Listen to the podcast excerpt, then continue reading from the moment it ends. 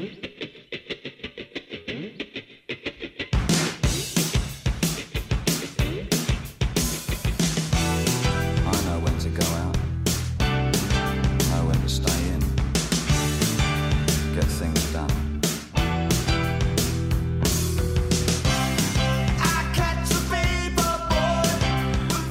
Hola, ¿cómo están? Bienvenidos, bienvenidas y bienvenidos a Transportando Ideas, quinta temporada, quinta temporada 2023. Es que se escucha mucho la, la, el, otro, la otra señal, hay mucha interferencia en, la, en, el, programa. Bueno, qué pena, vamos a tener que solucionarlo eso.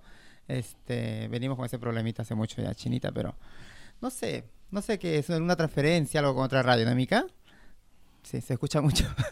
Pero bueno, no me vamos, hay que concentrarnos un poco, hay que concentrarnos más en la en el programa nuestro. Soy Sasha, estoy con la Chinita después de tanto tiempo. China, ¿cómo estás? Acá como siempre, Sasha, como les, les abandoné un tiempo porque viste que estaba haciendo un tratamiento sobre la eh, como soy insuficiente renal crónica de los riñones y bueno, por ahí prácticamente y ahora que tengo un poquito más de de tranquilidad, ¿viste? Porque todavía no me dan los resultados, pero ahí estamos, luchándola, viendo y tratando de participar. Tú sabes que a mí me gusta la radio, aparte que me siento identificada con el colectivo y eso es lo más lindo que hay, ¿viste?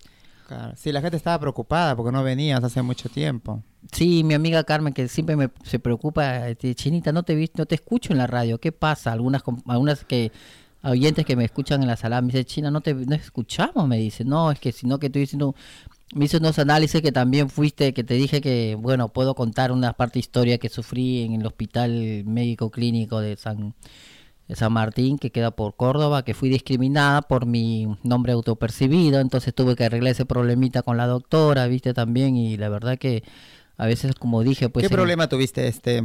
El problema tuve que la doctora me, bueno, sabe que soy una chica trans, y me dijo, ¿cómo quieres que vos que te llame? Chantal, le dije, pero me dice, no te preocupes, pero mi nombre original, viste que estamos en trámite, como vos también estabas, ya lo hiciste, eh, bien por vos. Y entonces me fue, me puso lo que tenían que sacarme la sangre, ¿no? Hacer una evaluación de sangre para ver qué es lo que, qué es lo que mi malestar. Son varias, viste que llenas la hoja y te, te ponen la, lo que te van a sacar para que veas qué es lo que tienes el resultado diferentes enfermedades. ¿viste? Por ejemplo, yo que soy de los riñones, cardiovascular, eh, a ver si tengo diabetes, si estoy con el VIH, los, eh, coronaria, todas esas cosas, ¿viste? Entonces fui y no me quisieron aceptar, ¿viste? Entonces dije, ¿qué? Disculpa, digo, me está discriminando. No, porque acá tu documento está a otro lado. Y aquí, tiene otro nombre. Y tiene otro nombre pero le disculpa, le digo, joven, le digo, yo tengo un, nombre autopercibido. Un, nombre autopercibido porque estoy haciendo trámite de documentos y eso no es de la noche a la mañana, pasa a veces medio año, un año, porque viste que a veces es así el sistema. Le digo, no, no, no, no, y me discriminaron. Pues. ¿Pero por qué? Si hay, hay, gente que le falta preparación, como siempre decimos acá, ¿no? Porque yo, por ejemplo, estoy, yo, yo también me hice todos esos análisis en el hospital donde me estoy haciendo la, la hormonización. Y a mí me todo está con Sasha Zabaleta. Y yo todavía no tengo el documento tampoco hecho. Y, y este los, los análisis, todo dice Sasha, no dice mi nombre. No entiendo por qué en unos hospitales este, reaccionan de una forma y en otros hospitales no.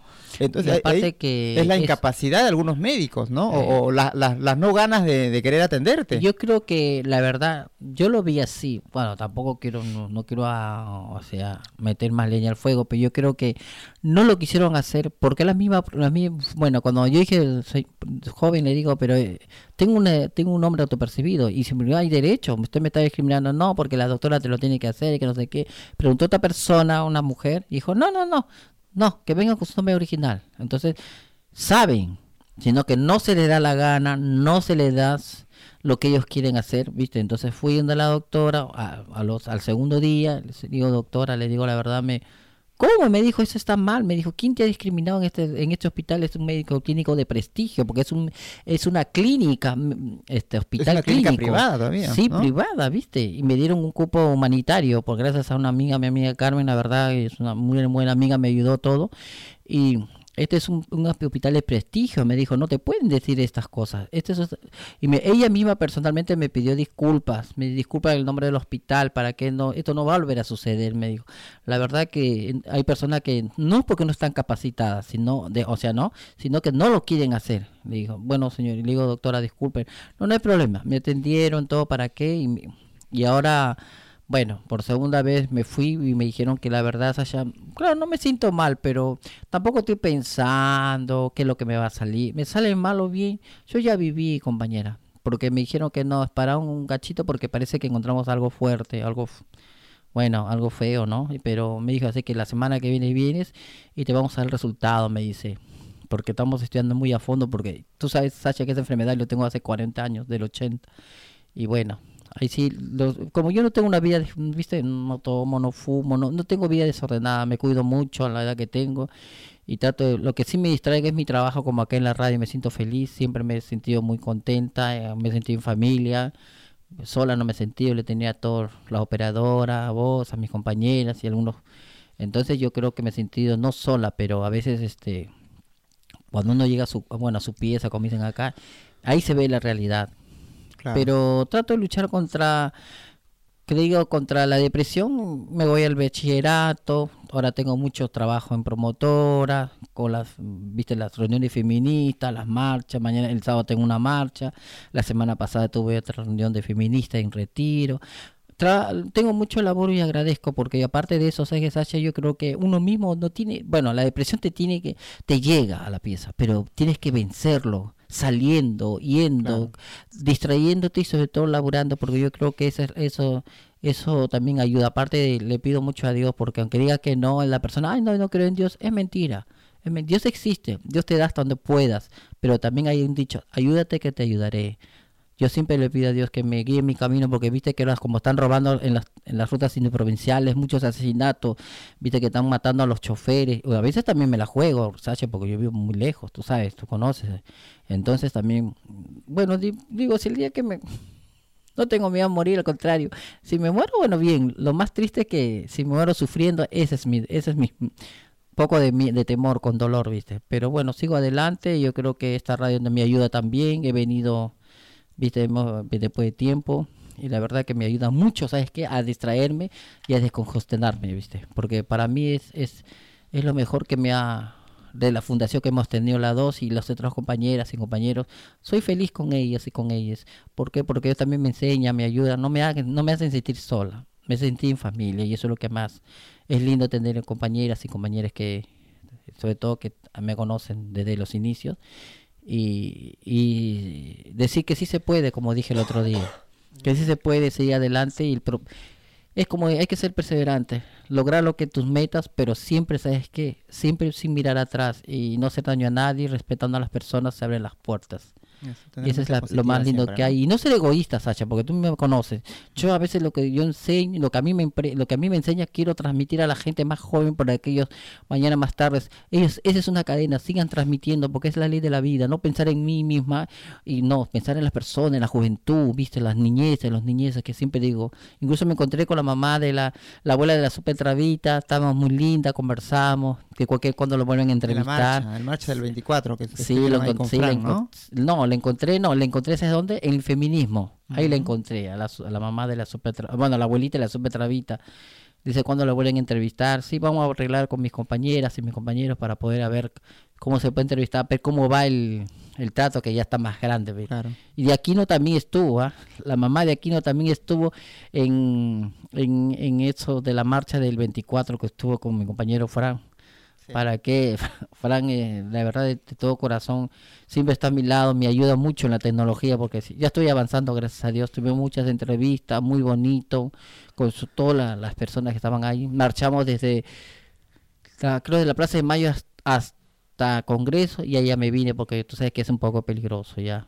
Estaba muy lindo. Escucharon la entrevista, ojalá que escuchen y. Ahora vamos a escuchar, tenemos y está muy bonito. La verdad que hay muchas personas que prácticamente eh, se han hecho un nombre en, en muchas organizaciones y en muchas reuniones, en muchos, viste, también hay gobiernos de turno que a veces también se ponen, como te digo, como que asustan al, al colectivo, pero ellas no desmayan, al contrario, ellas se dan fuerza, valor, como dijeron, como la, la primera pionera Diana Zacayán, y también hablé también en el en el viste del feminismo sobre el caso de Tehuel. No sé si vieron el video la mitad porque yo hablé mucho más. Y la verdad me sigo muy contento. Aunque a veces es frío, Sacha, pero primero es mi trabajo. Siempre lo he dicho. Tú sabes que yo soy Hay que abrigarnos, hay mucha peste, hay mucha sí, gripe, hay mucha que gente estabas mal, dice que estabas re mal. Yo he estado no mal, sí, por eso no vez. pude ir la semana pasada, me perdí la marcha. Tenía muchas ganas de ir, la verdad, compañera, Sí, todas nuestras compañeras. Pero este no pude, estuve muy mal. Hasta ahora tengo tos y me escuchan por ahí cof- cofiando, por la tos que, que no, no me quiere dejar. Eh, vamos a, ¿Está Didi por ahí? Hola Didi, ¿cómo estás? Hola, hola, ¿cómo están? Bien, todo bien por acá. ¿Por allá? ¿Tienes ¿Se me frío o no tienes bien? frío? Sí. ¿Sí? Perdón, a mí se, justo se me trabó, por eso es que se me escucha bien. Se escucha un poco lejos, ¿no? Sí, se te escucha un poco lejos. Hola, Didi, ¿cómo estás, corazón? ¿Estás en. Hola, ¿Estás en Capital o en Salta? Bien. La verdad que no sé por qué se me escucha lejos, porque estoy con el micrófono, pero debe ser por la señal del wifi. Si me dan dos segunditos que, la, que apago y, de- y uso los datos. Dale, dale. me- ya. Dale, dale. Mientras vamos a recomendar a la gente, como siempre, que, descar- que se descarguen la aplicación a través del Play Store de Radio Viral Comunitaria, escucharnos en directo, o también directamente en la página web radioviralcomunitaria.com. Te puedes comunicar si quieres contarnos algo al 47854843, 47854843, o dejarnos mensajes de, de WhatsApp al 113955 7735. Estamos saliendo en vivo también por Twitch, así que un besito para todas, todos y todos los que nos están siguiendo ahí. Sasha, te quería preguntar, Sí. eh, ¿esa página web se puede, se puede, pueden escuchar desde de Europa, Estados De todas- Unidos? es internacional, sí, porque bueno, es internet. voy a, es- voy a, voy a tratar para mandar a mis, mis, som- es mis por internet. Ese, eh, la aplicación, este, mm, eh, eh, la página web, todo es internacional. Mm, Todo ah, puedes bueno. descargar desde cualquier Al igual parte. que Twitch, en Twitch en realidad tipo lo que tiene de bueno es que eh, eh, al ser una, una plataforma que hay mucha gente, mucha gente, que es una plataforma muy, ya muy, ¿cómo se dice? Em, Muy internacional. Popular, popular, no, popular y, y a la vez sí también internacional, tipo pueden escucharnos tranquilamente de cualquier lado del país. Sí, bien. Y también bien. recuerden, perdón, recuerden también que tenemos Spotify. Ah, ella estaba ah, Sí, latente sí. acá. Sí, sí, sí, Tenemos. Spotify y, también nos pueden escuchar los, los episodios cuando quieran por Spotify. Bueno, mientras esperamos a Fran, que como siempre está tardío, vamos con algo de Ay, música. ¿Qué les parece, chicas? Chi- Y regresamos, ¿sí? Me parece perfecto. Ya venimos.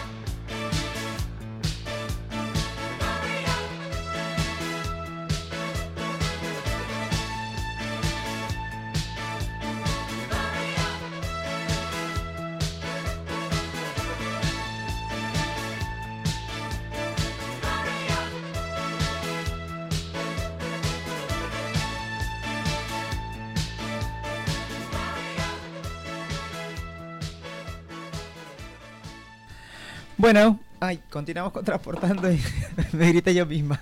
Este, que- queremos agradecer a Mika, como siempre en la aparición técnica, a Lili, que está enfermita también en la producción. Un besote desde acá, la extrañamos. Pero más tarde viene a hacer su programa, así que sus seguidores de, de- de Zona Género no se preocupen, que ahí está hoy más tarde a las 7. Acá está Fran, ¿cómo estás, Fran? Eh, muy bien, un poco de las corridas porque... Qué raro vos. Ay, sí, encima, esta vez, o sea, no, yo calculé bien, Sí. o eso había pensado, pero no sé por qué había tanto, tanto tráfico. Me pasó que venían tres bondis, viste, del mismo, y como que, viste, Sí. se pasa uno, después se pasa el otro, después, y como que generan mucha demora, la Sí, verdad. Sí, es tremendo. es Pero tremendo. bueno, eh, Pero llegaste, que es lo principal. pero llegué y tengo muchas noticias, mucha información, muchas ganas de compartir con ustedes. Así que bueno, muy contento en ese sentido. ¿Estamos saliendo por Twitch? Que veo ahí la Sí, sí, cámara. sí. Ah, genial. Eh, bueno, no sé si salís vos, no sé, muchas si, ver- no sé si está, Yo no salgo, no importa. No te veo. Estoy en espíritu. está- se escucha tu, tu voz, tu alma. Mi alma. Eh, gracias, China. Eh, bueno, ven, no sé si. Contanos un poco del... Este, no, no hablamos un poco mucho, la chinita contó del, de un maltrato que tuvo en la... Mm. En el, ¿Escuchaste? ¿Estuviste escuchando el programa? Un maltrato que tuvo en el hospital por el nombre. Yo les- Auto, autopercibido. el nombre autopercibido, este... mm, Ah, no les conté que yo ya tengo el DNI, mira, de, ¿Lo se metía, se me- no, bueno, lo tengo, pero qué feo que se escucha. Ay, sí, está. está- Está- está espero mucha- que la gente que lo escuche no lo día- escuche con estas interferencias. Estamos en un día complicado. Este, mm, ya me hice el DNI, ya me, me lo fui a hacer en migraciones, ya está, pero lo- me lo van a entregar en un mes, menos de un mes ya, porque ya son días, así que muchas gracias por las felicitaciones. Aplausos. Este, mm, Una lucha conseguir. Qué bueno, qué bueno, qué bueno. Sí, Justo- felicitaciones. ¿Pero ¿Cuánto los- tiempo te demoró, Sacha? Disculpa. Eh, con eso del, del- de la digitalización tardaron mucho. Eso fue, me parece, el problema. Pero después este, salió todo bien, rápido. Sí, es rápido, solo la disposición que salió. Ahora en un rato les leo, leo la disposición. Sería bueno leerla, ¿no? Lo que sale, la disposición, Ah, para sí, que la gente se entere un poco. Está bien. Este, y, mm, y bueno, voy, fui solamente a, a migraciones, eh, eh, sellé, fui a sellar, dije que ya había salido la disposición, este, me atendieron rápido, me dijeron, bueno, vaya para allá, este, te- me tomaron una nueva foto, este, me pusieron el nombre autopercibido. Bueno, menos mal que el boludo me preguntó, porque me preguntó solamente el nombre, vas a cambiar, ¿no? Le digo, el sexo también, le digo, obviamente. Ay, menos mal que te pregunté, me dice, porque voy a poner el mismo sexo. Entonces, ¿cuál es el chiste entonces del cambio? Le digo yo. Este, ya me, ya me veía ya con el nombre de Sí. mujer y con el sexo masculino. No, que no, pelotudez, pero bueno, menos mal que me preguntó y menos mal que, que- que se consultan esas cosas. Menos mal que hay gente que está preparada. Hay gente que está preparada y gente que no está preparada, ¿no? Bueno, y, y, este, te hacen todo nuevo, todo nuevo, los, los huellas digitales, este, todo nuevo, la firma nueva. Obviamente cambié mi firma también, porque mi firma antes era con Claro. el nombre de varón. Y ahora tengo que poner con, la- con el nombre de mujer. Pusiste estrellitas. estoy emocionada, estoy emocionada, sí. Ay, qué bien. Emocionada y Oh, feliz, por fin. Por fin. Ale, les recomiendo, chicas, este, ustedes que no lo hicieron todavía, tú creo que no lo hiciste, tú tampoco, Chinita, les recomiendo que lo hagan. Es rápido y no es muy, este, no es muy en- engorroso. Bueno, a mí me costó un poco por lo que yo tengo, este, tenía eso de la digitalización y esas cosas. Así que si, si tienen ganas de hacerlo, háganlo. A mí, yo estuve hablando en la marcha justamente con una conocida eh, que yo le dije como, bueno, por el caso de, de la China que tuvimos tantos problemas, me pasó el contacto de, de una chica que ayuda a migrantes trans a Bien. conseguir el DNI. Y hoy le estuve hablando eh, y me dijo que, ¿te acordás? Ah, Ahora no me acuerdo el nombre, eh, China, que te habían pedido un papel en el consulado peruano que decía eso Ya, de que eso no el piden. No, Sí. no, no, me pidieron... Me dijeron eso, na- me- o sea, me dijo, eso es lo único que te pueden pedir, fotocopias del DNI e ir a migraciones y que te lo tienen que hacer sí o sí. Así Eh, que Me pidieron, me acuerdo que... No, me, no, no me pidieron el consulado, pero no, me pidieron en el, en el, en el para hacer la mm, certificado de nacimiento original. Sí lo tengo hasta ahora, Claro. pero no sé si llevar pasó porque lo tengo sellado con... Tiene un sello de color plateado que es original. claro, Y eso... Pero es que Eso me lo pidieron, ¿verdad? ¿Te acuerdas, en migraciones. En migraciones me lo pidieron, pero Bueno. después dijeron, no, ya, ya lo dejé ahí ya. Va. Bueno, yo tengo una buena y una mala noticia. eh, ¿Qué que pasó? es que me despidieron. Así que ahora No. voy a tener más tiempo. Te puedo acompañar a migraciones a que veamos lo, lo veamos juntos. Eh, pero sí. Eh, qué triste. Sí, muy triste para mi estabilidad económica, pero bueno, así es el gobierno de la renta.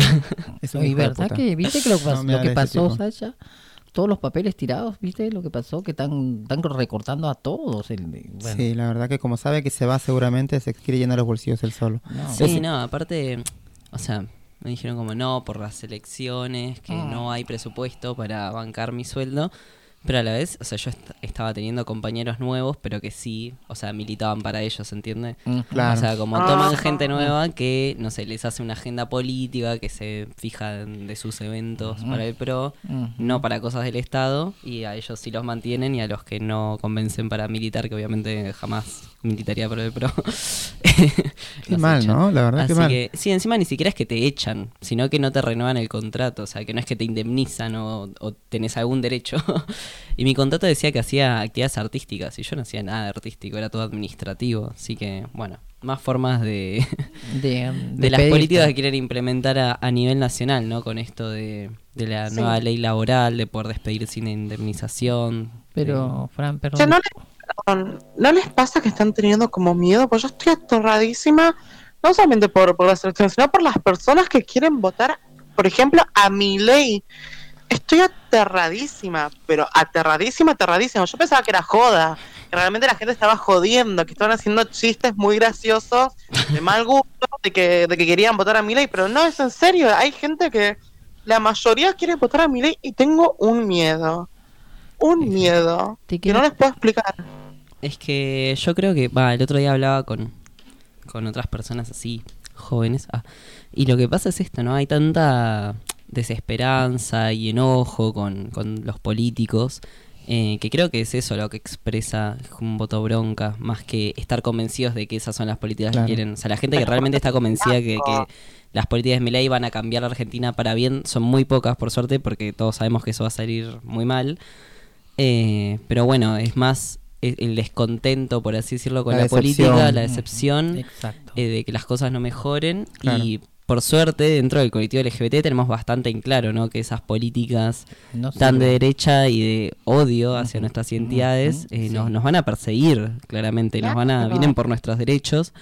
Eh, así que bueno, por suerte, dentro de la comunidad tenemos bastante no en claro que eso no está por bueno. derecho, van a ir, van a ir por, o sea, para que la gente tenga una idea, por los inmigrantes también van a ir, o sea, porque he visto Sí. varios Sí, o sea, es verdad, es verdad, este Didi. no que- personas que vienen acá que, que, que en sí emigraron y tienen ya su pasaporte, todo etcétera, etcétera, para que puedan votar, que son personas grandes que quieren votar a mi ley. Chicos, señores, señoras, personas, van a ir por todos los que no sean blancos supremos. Chicos, esto es así.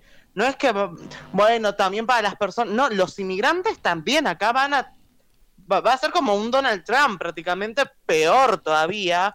Y encima quiere agregar armas a la calle. Tenemos, yo, yo lo repetí 500 veces, hay un país entero que te explica por qué tener armas está mal. Eh, o sea, que no sé qué es lo que realmente las personas están pensando. Está bien, voto en bronca. ¿Quieren votar en bronca? Voten en blanco o no voten. O no voten. Prefiero que no voten, chicos. Pon- Pongan un voto en blanco si quieren voto en bronca. Pero no a mi ley. No a mi ley, por favor. Sí, para mí hay algo que ten- hay que tener en claro que es mm, la derecha no va a solucionar nuestros problemas, nos va a hundir mucho más en la Sí, no. miseria. Así que bueno, ser conscientes para estas elecciones que se vienen. Sí, Y- Y con me- y misiones, memoria, perdón, ¿no? Tener memoria también. Porque Sí, Sí, ya- es verdad. En misiones, hablando de gente jóvenes, yo la otra vez vino mi, mi prima, mi prima, que se, creo que se, bueno, sí, no importa. Em, que, que me contó, que contó tipo así porque quere- em, eh, en misiones queremos todos votar a mi ley. Yo le miré y quedé como, ¿por qué? Y tuvimos un hermoso debate que les expliqué, tipo, vos y yo que estamos dentro de la comunidad, nos va a destruir mi ley. Vamos a tener que mudarnos vos y yo de la mano a otro país porque mi ley nos va a destruir. Y ya, ne- o sea, ya hay otros países que son muy, muy, no sé cómo explicar sin una mala palabra, muy popó con la comunidad, tipo, pero si adentra mi ley, va a ser muy popó este país también para la comunidad. O sea, por favor, sean conscientes, sean inteligentes de que mi ley no es una opción. No es una opción, no me quiero ir de mi propio país, chiquis. Así que por favor no voten a mi ley. Claro, si ahora nada más por los dichos de algunos, este, mm, algunas, algunas personas que están en contra del gobierno, por los dichos homofóbicos que, que, que, que dicen en, la- en los medios o, o- o en cualquier lugar donde, donde se les ve, gracias a esos dichos ha, ha- ha aumentado mucho la, la, la discriminación hacia nuestra colectividad. Imagínate que gane esta gente, ¿no? Que, que, que, que sean este Sí, mandatarios, ¿no? Que, que tengan más poder para poder hacer lo que, lo que, hacernos lo que quieran. Aparte Este, hablan todo el tiempo en contra de nuestros Sí, derechos. sí, sí. O sea, Ahora dicen con lo último que está mal, no Ahora los- deberían". lo que salió de menstruar también están en Mm. contra de eso. Hay que Sí. ser idiotas. La verdad Bueno, que... Tiene la misma Co- escuela de... contemos un poco lo de menstruar, porque si no es Claro. como lo de menstruar y tal vez ahí no sabe. Claro, contemos, contemos. Eh, entró al Congreso un proyecto de ley eh, que habla como, bueno, si eh, creo que decía 20 millones de personas menstruan aproximadamente una semana por mes, eso es una plata, ¿no? Que hay que poner en, en toallitas o en copitas o en tampones o en cuidado de la higiene menstrual. Y, y es injusto, ¿no? O sea, se, se termina convirtiendo en un tema de salud pública porque no todas las personas pueden acceder a eso. Entonces, Claro. bueno, entró una ley para poder eh, gestionar, eh, ¿La supongo que sí, subsidios o, o que haya precios cuidados de toallitas o que haya una producción nacional, Claro. no sé. O O sea, hay como, muchas como- como opciones. entregan los preservativos, que entreguen toallitas, ponerle también en los hospitales. No sé claro, si- que si- se pueda empezar a implementar eh, algunas cosas para el cuidado menstrual de las personas Sí, que no no, lo pueden pagar. eso. O sea, obviamente que si lo puedes pagar, bueno, está bien, vas y lo compras, Claro. listo, pero no es la realidad de, en la crisis con la que estamos. Claro. sí. eh, a veces, mm, incluso hay gente que no puede salir de su casa. eh, Sí. La verdad que es un tema complejo. Y Y, y de- de- también me parece que está este algo previsto de, de tra- los trabajos, ¿no? Hay eh, poder faltar y esas cosas porque hay mucha gente, como decís, que... que, es- O que es- tiene mucho dolor. Mucho, mucho dolor o mucho... mm, mucho, no sé cómo decirlo, eh, tiene, tiene mucho, le sale mucho, no sé cómo explicarlo la verdad, pero este, Abundante flujo. abundante, claro, abundante flujo y, y, y no pueden este, ni movilizarse. Entonces por eso mismo también están viendo esas cosas. Y bueno, ¿y qué, qué empiezan ahí la gente estúpida, los, que están en contra del gobierno? Que están en contra del gobierno, pero no se, no se da cuenta de que hay gente que lo necesita eso. Ay, Hay no mucha- soporto más contra vivir. de la Te gente. juro, es horrible lo que estoy diciendo, pero realmente me está deprimiendo un montón seguir Bueno, no. viviendo a- así, con tanta gente tan imbécil. Es como, por Dios, qué bronca. Bueno, para eso tenemos que, que cambiarlo. no No, podemos pero- quedarnos así tolerando, ¿no? Eh, Claro, la tiene- discriminación, el odio, la violencia. Eh, y bueno, también hablando de todo esto, eh, el otro día fue la marcha por la reparación histórica travesti trans que fuimos 24. con la China el miércoles pasado y Mm. estuvimos... ¿Qué te pareció China la marcha? ¿Te Bien, gustó? Me Esa- gustó mucho, aparte que vi gente, mucha gente histórica, gente que la luchó hace muchos años atrás. Eh, escuché muchas eh, mm, Historias. Aparte de historias, escuché que hablaban en, viste, en el, mic- bueno, ¿cómo se llama esto? Voz alta, ¿cómo se llama? Que hablaban y Ah, estaban sí con El altavoz. megáfono. co- con megáfono, hablaban cosas históricas que la verdad que me las grabé y la verdad que muy, muy, mucha gente que la verdad que eh, está contenta, eh, contentes también porque sobrevivieron esa, en esa tipo de holocausto en la época de los 70 por 80, en la época militar, que prácticamente pueden contar su historia, sus vivencias, sus desgracias, sus, desan- sus anhelos que han, sobrevivido a esa, a esa dictadura, no solamente Argentina, a nivel de Latinoamérica, ¿viste? Entonces, la verdad que a veces eh, me sentí muy contenta por parte de ellas y ellos, porque también ellos están en la lucha como parando con, el colectivo y se identifican como personas eh, grandes que han sobrevivido a, esa, a, ese, a ese genocidio prácticamente, porque siempre como dije el otro día, viste, el feminismo que tuve una asamblea ahí en feminista ahí en retiro con mis compañeras promotoras que ese, ese se llama la lucha ese se llama terrorismo de estado y la lucha de poder de los de los gobiernos de turno que prácticamente siempre estuvieron a la orden día atacando a, la- a las a las y les compañeras que prácticamente lucharon mucho muchos también murieron asesinadas violadas ¿viste? encarceladas en abuso de poder injusto y a- a- Sí. aparte que había el atestado de vagancia a nivel na- eh, latinoamericano, no trabajabas, no laburabas, presa, sin necesidad, sin ningún ningún abogado o un, alguien que te ayude, ni el gobierno contra te cerraba las puertas. Algunas sobrevivieron y otras que murieron. Sí, eh, quería comentar, hay una activista que se llama Marlene Guayar que habla de un de justamente esta categoría ¿no? de genocidio, travesti trans, porque somos, o sea, las categorías de genocidio tiene que haber un grupo específico, que sí, la comunidad travesti trans se identifica como un grupo, eh, y bueno, este persecución sistemática para borrarlo, ¿no? De, de la sociedad, esa persecución, y dice que no fue eh, por, por la etnia, o sea, por, por, o la religión, sino que fue por la identidad, así que como que propone esta categoría nueva que se llama identicidio, para hablar de genocidio por la identidad. Me pareció muy interesante.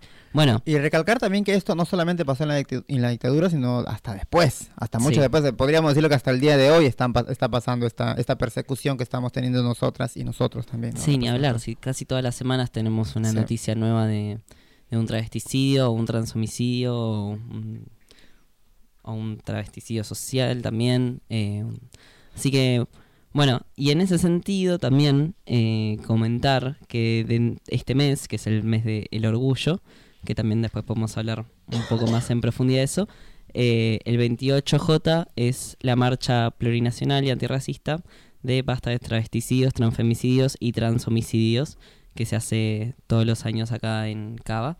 Así que bueno, ahí también vamos a estar. Y, y Re- bueno... recalcar eh, la cantidad de gente que hubo el 24, ¿no? Mucha gente. la verdad que sí, o sea, en, siempre en las marchas específicamente trans, yo siento que no somos tantos como, no sé, en las marchas del colectivo más ampliadas, digamos, como en la Marcha del Orgullo, por ejemplo. Pero esta vez éramos un montón de personas y creo que nunca vi tantas personas trans eh, grandes, juntas, ¿no? Sí. Eh, fue muy impactante para mí. Mucha gente Había, cis también. sí, también hay mucha gente Sí, sí. cis, eh, muchos jóvenes. eh, yo creo que la gran mayoría, por no decir casi todos, eran del colectivo. eh, y bueno, fuimos ahí a apoyar con consignas, a marchar, se cantó, había hasta un como un colectivo para llegar a la gente más grande que no podía caminar hasta el Congreso, se leyó un documento, eh, después hubo eh, como un festival, hubo artistas, la verdad que fue muy hermoso compartir todo eso con, con tanta gente y hacer presión para que empezaran a discutir, eh, no todavía la ley, pero sí, eh, digamos, los pasos previos en el Congreso para que se discuta la ley. Y, y bueno, y sirvió un montón también para la difusión. Ayer mm, estaba cenando con mi viejo, me dice, ay, ¿cómo es esto de la reparación histórica, de la jubilación trans, no sé qué? Porque escuché en la radio. Y yo tipo, ah, mira qué bueno. y le di un volante y le conté. Eh, porque bueno, claramente hay muchos detractores, ¿no? De, de todo esto. Y dicen, ay, ¿por qué yo le tengo que pagar? Sí, qué raro. ¿No? Qué raro que tractores siempre hay. Así que, bueno, para informarse mejor está este programa. Y quería contarles que en la marcha hicimos varias entrevistas también para también escuchar sus voces. eh, así que, bueno, Mica, si, si las tenés ahí, empezamos con la de Euge eh, y seguimos con, con muchas más que hicimos. Sí, pero sus voces, sus voces de protesta y sobre todo esa indignación, porque yo creo que ellas y ellas también en, en esa voz hace, hacen hacen hacen su, su, su pesar ¿por qué? Por, y su desconformidad con la época militar que sufrieron muchos. Sin ni hablar. No solo entrevistamos históricas, igual también entrevistamos gente joven Ujú. y gente cis que iba a apoyar. Así Sí. que, bueno, les escuchamos a ustedes que estuvieron ahí. También otras masculinidades, de todo. A ver, escuchemos. Bueno, soy eh, Euge Azar, soy miembro de las Históricas Argentinas, estamos con las compañeras armando esta gran convocatoria que bueno, empezó siendo poquitas y después se fueron sumando diferentes eh, personas autoconvocadas de todo el colectivo LGBT y QNB+, y también se sumaron varias organizaciones a acompañarnos en este día de lucha. Para nosotras muy importante porque además de encontrarnos para una causa tan justa como es la ley de reparación histórica, también nos encontramos con compañeras que no conocíamos, nos abrazamos, compartimos experiencias, una olla popular. Así que la verdad que eso es también maravilloso, es algo para resaltar de este día que creo que va a ser un día histórico para nosotros. Y bueno, para mí la ley de reparación histórica es eh, urgente, es una cuestión fundamental que, que tiene que ser ya para las compañeras eh, mayores de 40 años que han vivido la persecución durante todas sus vidas a través de todas las instituciones. Y bueno, considero que, que es de suma urgencia más que nada por el riesgo de vida del colectivo, que cada día que pasa nos enteramos que fallece una compañera en algún lugar del país, así que tiene que ser ley, tiene que ser ya. ¿Y cómo fue? Contabas un poco los preparativos para llegar hasta la marcha, ¿cómo fue todo eso desde adentro?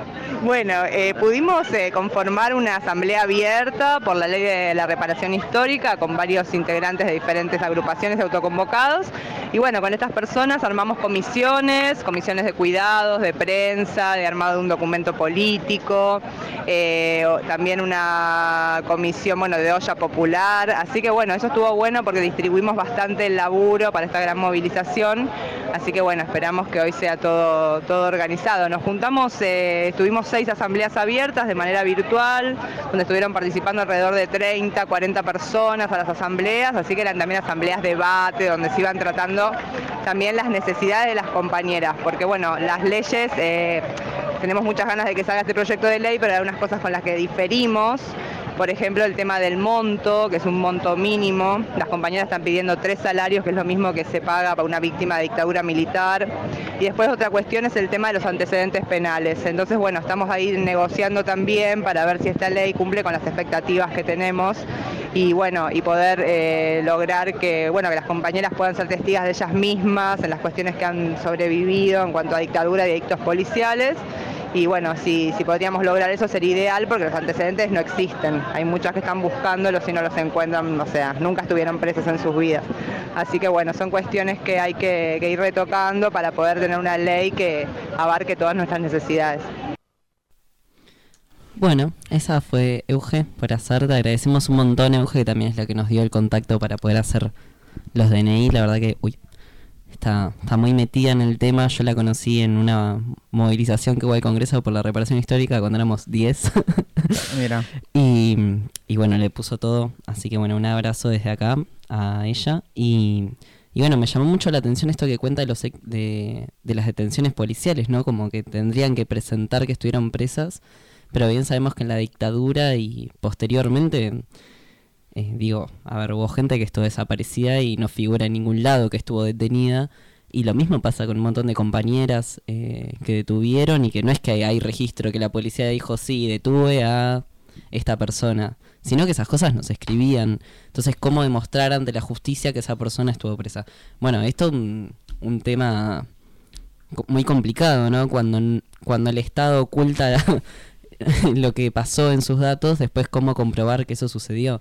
Eh, nada, la verdad es que me llamó mucho la atención. Y no sé si quieren opinar algo de este audio. Pasamos al siguiente.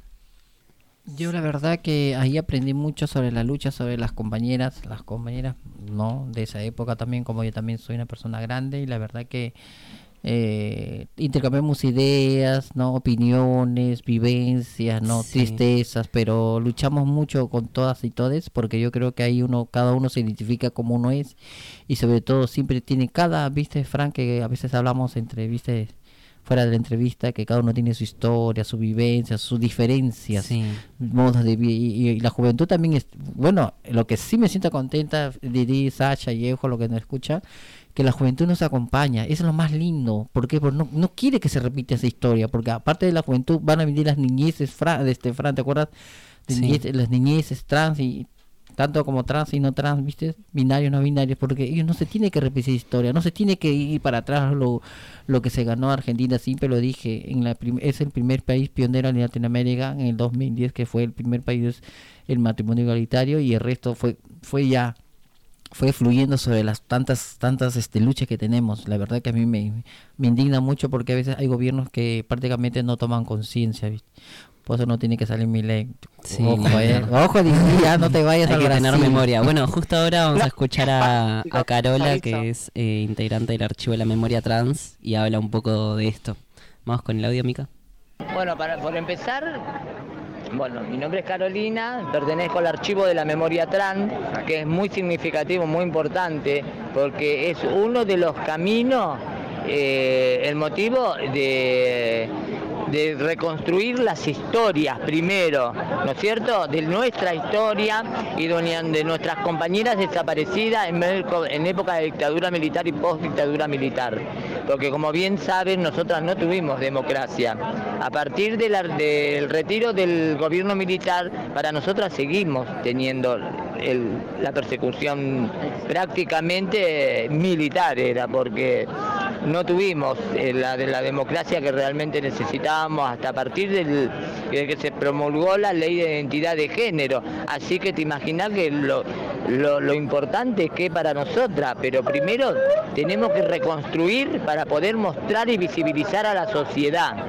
¿No es cierto? Que tenemos que lograr eso, que la sociedad nos conozca. ¿No es cierto? Pero también que el Estado se haga cargo del daño que nos hizo y del daño que nos perjudicó, porque todas estamos, la mayoría se enferma, todas quedamos con secuela, todas quedamos con algo de esa historia. Bueno, es momento que se haga justicia por, por, por, por nosotras, ¿no? Por nosotras por, y, y también recordando a las que no están, porque muchas se quedaron en el camino, se quedaron con el olvido, con el- las tristezas, se quedaron sufriendo. ¿Me entendés? Entonces, bueno, no sé si te respondí la pregunta. Sí, Eh, sí, sí, compañera, pero eh, también te quería preguntar, ¿qué opinas sobre esta ley si, si- cuando se llegue a dar, eh, ¿qué, qué nos conviene a las personas grandes como vos y, y- y yo? Bueno, lo que pasa es que sí, nos conviene. ¿Qué nos- cuál te lo- Y nos conviene porque tenemos la reparación es necesaria. El reconocimiento. El reconocimiento, ¿no es cierto? Sí. Es necesaria porque lamentablemente nosotras, como adultas mayores, no nos entramos al cupo laboral trans. Aparte, sobre todo, también sobre también sobre la, la- la atención médica que está, la verdad, muy mal, muy desorganizada. Desde que, hubo, Totalmente. desde que hubo la pandemia, te digo la verdad, si no te ves botando sangre, disculpa compañera, no te atienden. No te atienden exactamente, pero acá hay otra problemática. El estado de salud está- nos tiene, sociedad, nos sigue teniendo olvidadas, porque la mayoría estamos todas con problemas de siliconas, que no hay un profesional que se capacite en la problemática de las compañeras trans, ¿no es cierto? Porque con estas posturas de, de ese líquido invasivo que hoy estamos pagando las consecuencias, estamos la mayoría con problemas de salud por culpa de eso. Y se está pidiendo que, porque yo estaba investigando que estaban pidiendo que se puedan capacitar me- o sea, la salud para poder retirar la silicona, puede ser. Claro, tie- tie- sí. Digamos. Eh, acá para empezar hay- necesitamos cirujanos capacitados en la temática, ¿me entendés? Porque no hay, es la silicona es, es algo que es desconocido para ellos. No, no, no, no, no, no saben, no, no, no saben cómo manejarlo. Y los pocos cirujanos que hay que te sacan la silicona te cobran, son privados. Está donde no está el alcance de las compañeras, porque no todas tienen, todas, no todas tenemos para pagar a un cirujano para poder extraernos esta porquería, esta silicona. Sí. Sí. La verdad que eh, la- lo que recalco es el- lo del cupo, no tiene razón que no entran la, la gente grande. No sé hasta qué edad es, hasta los 30, 35, 40, Creo que 35. 35 años creo que entra lo del, lo del cupo laboral y, y Sí, obviamente que es más que quedan... necesario para que nosotros que somos jóvenes hoy en día, el, el día de mañana podamos acceder a una jubilación, Claro, ¿no? claro, podamos claro. salir de las calles. eh, Poder vivir... pero es algo tener- que ellas no y ellos, digamos, los más grandes no no pueden acceder a eso. Y no pudieron acceder en su momento tampoco, ¿no? Y, y eso del aceite del avión que dicen, muchas de ellas se lo pusieron porque lamentablemente... ¿Qué- ¿De qué te ríes, China? Yo no me puse aceite de avión. eh. no, yo también si tengo no- aceite de avión. No, pero... pero, bueno, vamos a ver si más adelante espero que no, no. Me- Metarsi se dice, no, no haga este coso, no, no, no creo, porque ya no pasó, ¿no? O, o eso, según después Mm. pasando el tiempo es lo que se te ven los resultados del silicón. Se- pasando el tiempo, Sacha, pasando ¿Sí? el tiempo. Sí, yo Tienes Vos tenías helicóptero, ¿no? Qué No, pero lo primero, lo único que tienes que cuidarte es la sangre, nada más. Pero como di, de- no le dejaron hablar, di, di, te Lo que, no, lo que no sabía era que se podía sacar el aceite de avión del Claro, cuerpo. se se puede, pero no no hay profesionales públicos, al menos en el país, que lo hagan y la como mayoría compañera. son eh, de otros países. Y o sea, habría que cuesta. hacer, o sea, el Estado tendría que obligarlos, algunos, aunque sea un cupo de médicos, a, Claro. o incentivarlos a que se capaciten y puedan resolver este problema de salud que es urgente. Yo Pero veo compañías cuesta que no pueden Fran. caminar hoy en día. Sí, no pueden caminar. Claro, lamentablemente, y en esos tiempos, yo me acuerdo que en los tiempos de la China, en los ses- 80, 70, se usaban los culos grandes. En la época de los Sí, 60. sí, Al sí, estilo 70. Kardashian. Claro, sí, se usaban los culos así grandotes y las tetas también grandes a lo, a lo Lía Cruzet. Claro, en los 80, 70, Claro, 80. así andaba. Entonces las chicas siempre Cruz, se sí. ponían, se ponían Oh. este, bastante aceite de avión. Imagínate ahora, ¿no? imagina. A muchas se le, se le cayó también al, al pie el aceite, se le bajó al pie. A lo, Este, a lo, y- a lo Lía Crucé. Este, es- es Pero, de- perdón, compañero, un ratito le quería preguntar. Didi, si harías, eh, irías al Brasil y entraría mi ley, eso es lo que está en la respuesta. Para... A Brasil no, pero a España sí. Ah, bien, hay, hay, mucho, bueno, hay mucha España fuga de cerebro a España. ¿eh? Estoy escuchando mucha fuga de cerebro a España. eh, Latina- en Sudamérica, la mayoría de la juventud se está yendo en España. Toda la mayoría de los países de Sí, Sudamérica. Sí, lo que pasa es que yo tengo mucho más familiares en España que, que, en Brasil. En Brasil tengo la parte paterna, pero tampoco es que tengo mucha conversación con mi parte paterna. Claro, Pero sí me, o sea, portugués. sinceramente fue lo primero que yo, que yo, que, o sea, que mi familia lo tomó en joda, pero yo hablo muy en serio, tipo, yo no me quiero quedar sin mi ley, eh, No va a pasar eso. asuma. Dios quiera que no. Que no pase. No, no va a pasar. Por favor, que vuelva Cristi. Ah, Cristina ya dijo que no se va a presentar, así que hay Que hay que fortalecer favor. el frente de todos. Pero todo pero que se está lanzando. Ahora, o sea, que los que se, Se están lanzando varios. Massa también, es como representante Hay de que ver. Cristina. Bueno, Hay que al, pelear tema, por la unidad. volviendo al tema, ojalá que las chicas puedan resolver su- sus problemas, ¿no? sí. Eso Sí, es muy, yo- es muy claro. problemático esto del silicón para las chicas, las señoras grandes, las Y- mujeres Señoras grandes. grandes. Recomiendo, viste que Carola eh, dice que, o Carolina, dice que, que es integrante del archivo de la memoria trans. Para quienes lo conocen, les digo que lo busquen. Ya se hicieron un libro y también hicieron un podcast Sí. que hablan todas señoras ¿no? Muchas fotos mayores. hermosas, fotos eh, hermosas con de- fotos sí. hermosas Yo vi y por con YouTube. muchas cosas lindas. Sí. Así que pueden YouTube. también investigar si les interesa la temática.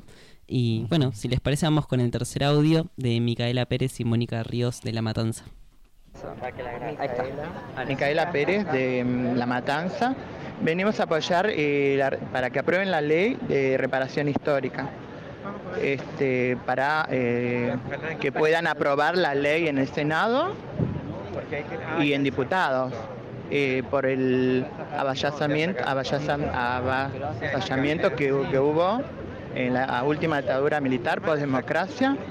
Creo que bien lo tenemos merecido después de tantas cárceles y tanto sufrimiento que hemos sido desarraigadas de nuestras casas.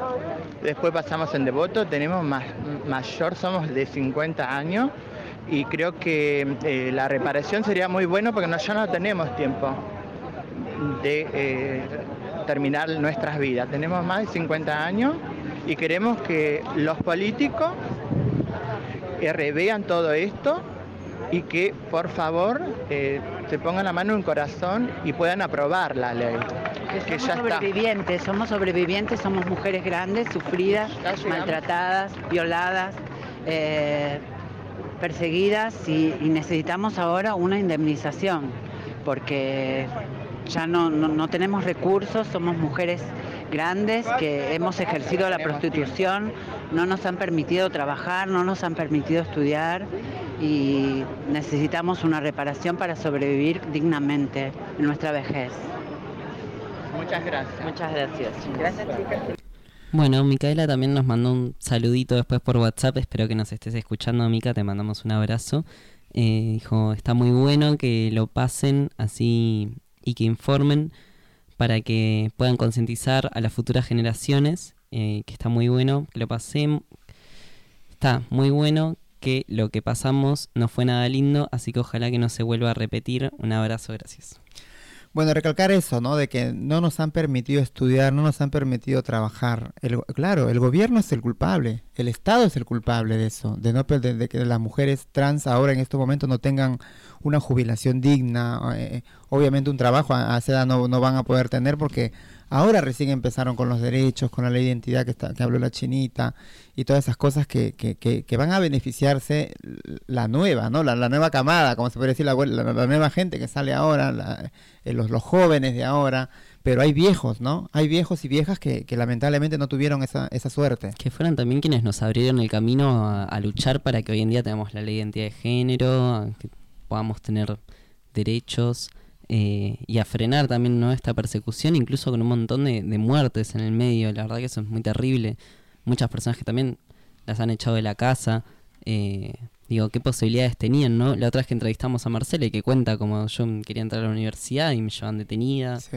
Eh, bueno, Ahora, este, dicen que hay muchas que también terminaron detenidas en Devoto. en- la en- y en ese tiempo iba, ibas a la cárcel de varones. Sí, ¿eh? sí, es Ima- verdad. Imagínate ahí es el- las violaciones que tenían, los maltratos que tenían, ¿no? Las, Es- es- las es- Sí, desapariciones. tanto de los policías como de otros presos. Sí, las sí, es des- terrible. desapariciones también. ¿sabes por Es qué? terrible Porque pensar en eso, ¿no? Es, es- es terrible y triste. metían a la cárcel Muy y a veces triste. No salían, decían, no, ya, por ejemplo, eh, la- la- las chicas trans en esa época se le metían a la cárcel, desaparecían, no, dicen, no, pero ya salió, pero no salió, ahí nomás lo Es mataban. que nadie las reclamaba. Nadie la reclamaba, la gente a veces, viste, el mismo gobierno como que ayudaba a eso y la verdad que, bueno, Eran un estorbo para la sociedad, ¿no? era un estorbo para Era la un- sociedad, aparte que ahora si quiere, dicen, Porque ni un gasto siquiera, porque no, no, no en No, ese tiempo no eso, teníamos ningún derecho, no pedíamos nada, no, no, nada. Ahora hay un Tenían que prostituirse para, sí. para poder Sí, para sobrevivir. sobrevivir y hoy en día también.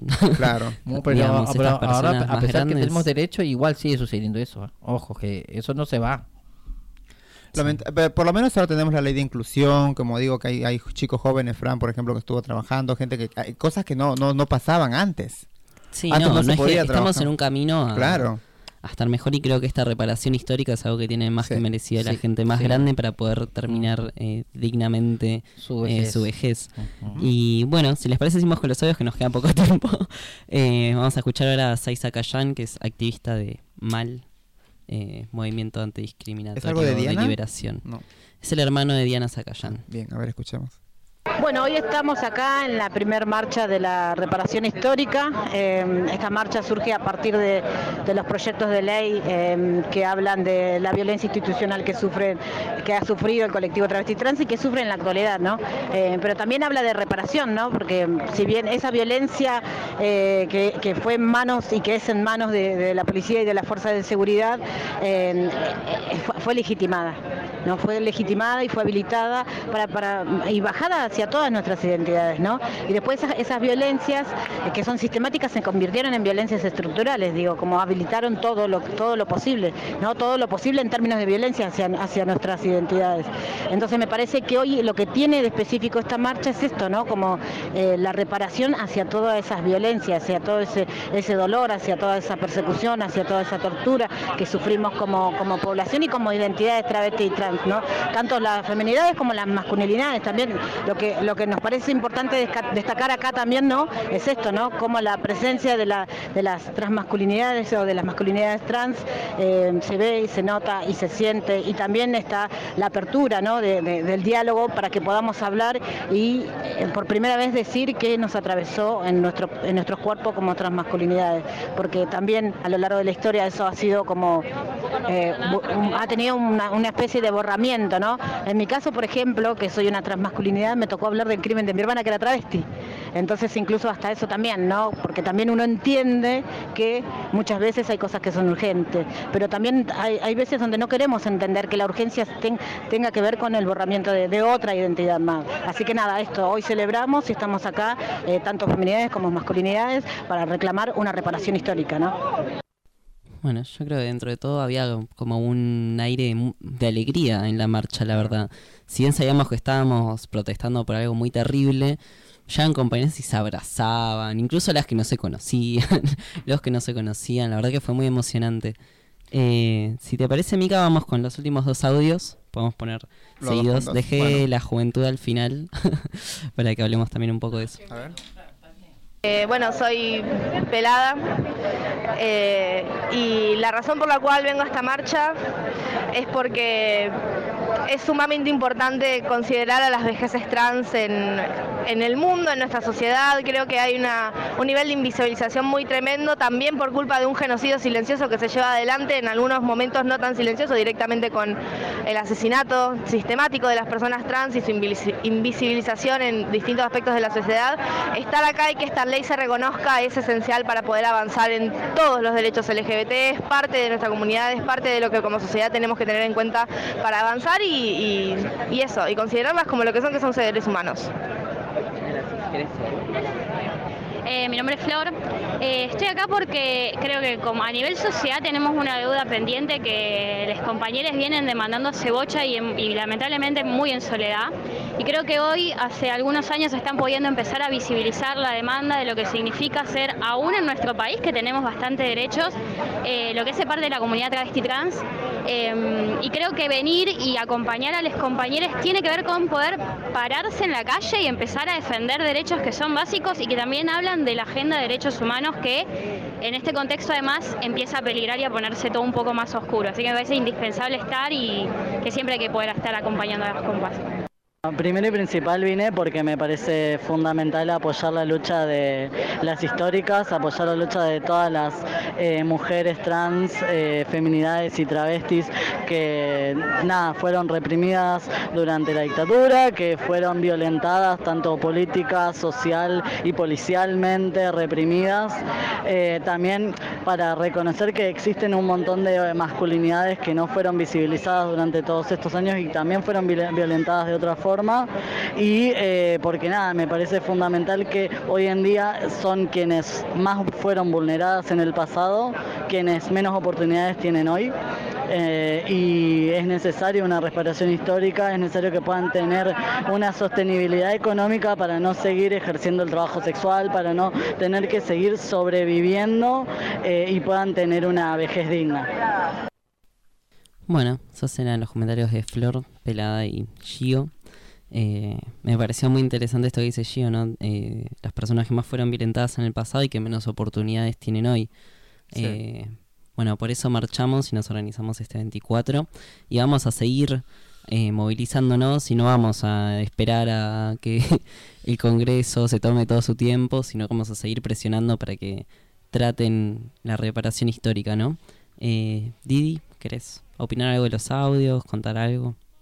No, estas cosas, no puedo opinar más de las cosas hermosas que están diciendo porque es real. Onda, mientras que escuchaba los audios también pensaba, porque bueno, como saben, sufro de ansiedad, entonces mi ansiedad hace que piense un montón de cosas al mismo tiempo.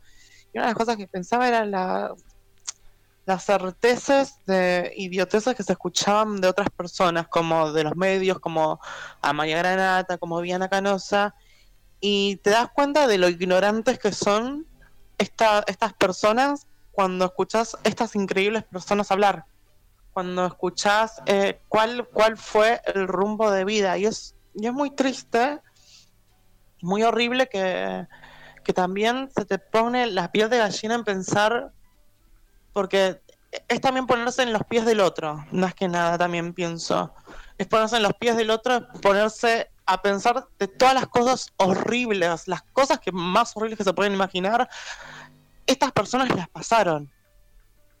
O sea, también me recuerdo mucho estos comentarios de, gente de que, de por ejemplo, bueno, pero, eh, pero estas personas eligieron ser así. Y la realidad es que en sí sí y no. O sea, no, no es algo que, que un día despertás y decís, ah, hoy soy trans. No, no es tampoco les fue fácil a estas personas salir de, ese armario. Y es muy choqueante, ¿entendés? Es muy choqueante ver, em, como dije, personas que son muy mediocres mentalmente, que son muy, muy estúpidas, muy, muy, muy poco cerebro, muy poco, muy poco, muy poca empatía. Y, y es como, qué triste, ¿no? Qué triste que vivamos en un mundo donde fuimos avanzando para que todavía haya gente que, debería extinguirse, sinceramente. Yo no voy a ir de, de, eh, que debería extinguirse, sinceramente, porque la verdad es que para que comenten sus estupideces, sus certezas de idiotas, de cerebros que no nunca van a progresar y que no están abiertos a escuchar, debería extinguirse. Y como estaba diciendo, justamente estaba pensando hablando de gente mediocre y estúpida como Maya Granata y como Viviana Canosa, em, estaba pensando justamente en eso, en qué triste, qué triste que para que otras personas puedan sentirse mejor con ellos mismos, tienen que destruir los derechos de otros. O sea, tienen que no importarles una mierda a las minorías que, que, que pasaron por violaciones. Que ellos mismos violentan también, ¿no? O sea, en el día a día. Bueno, este ya tuvimos lindas entrevistas, la verdad muchas gracias a todas y todos y todos los que nos, nos regalaron esas entrevistas muy lindas. Vamos a seguir, como siempre, luchando para conseguir nuestros derechos, para conseguir los derechos de esas mujeres, ¿no? Y que no se vuelva a repetir la misma historia, ¿no? Eh, yo, me parece que nos estamos pasando el tiempo de la corte del rey. Eh, Didi, después no vas a poder hablar de vuelta lo, lo de la otra semana. Que, hace dos semanas que lo venimos este salteando a Didi. Pobre, esta semana sí. Vas, a tener que contarnos de los... Tiene que hablar a Didi. Sí, sí. Bueno, vamos con algo de música y regresamos. Sacha, por favor, sácate el chicle.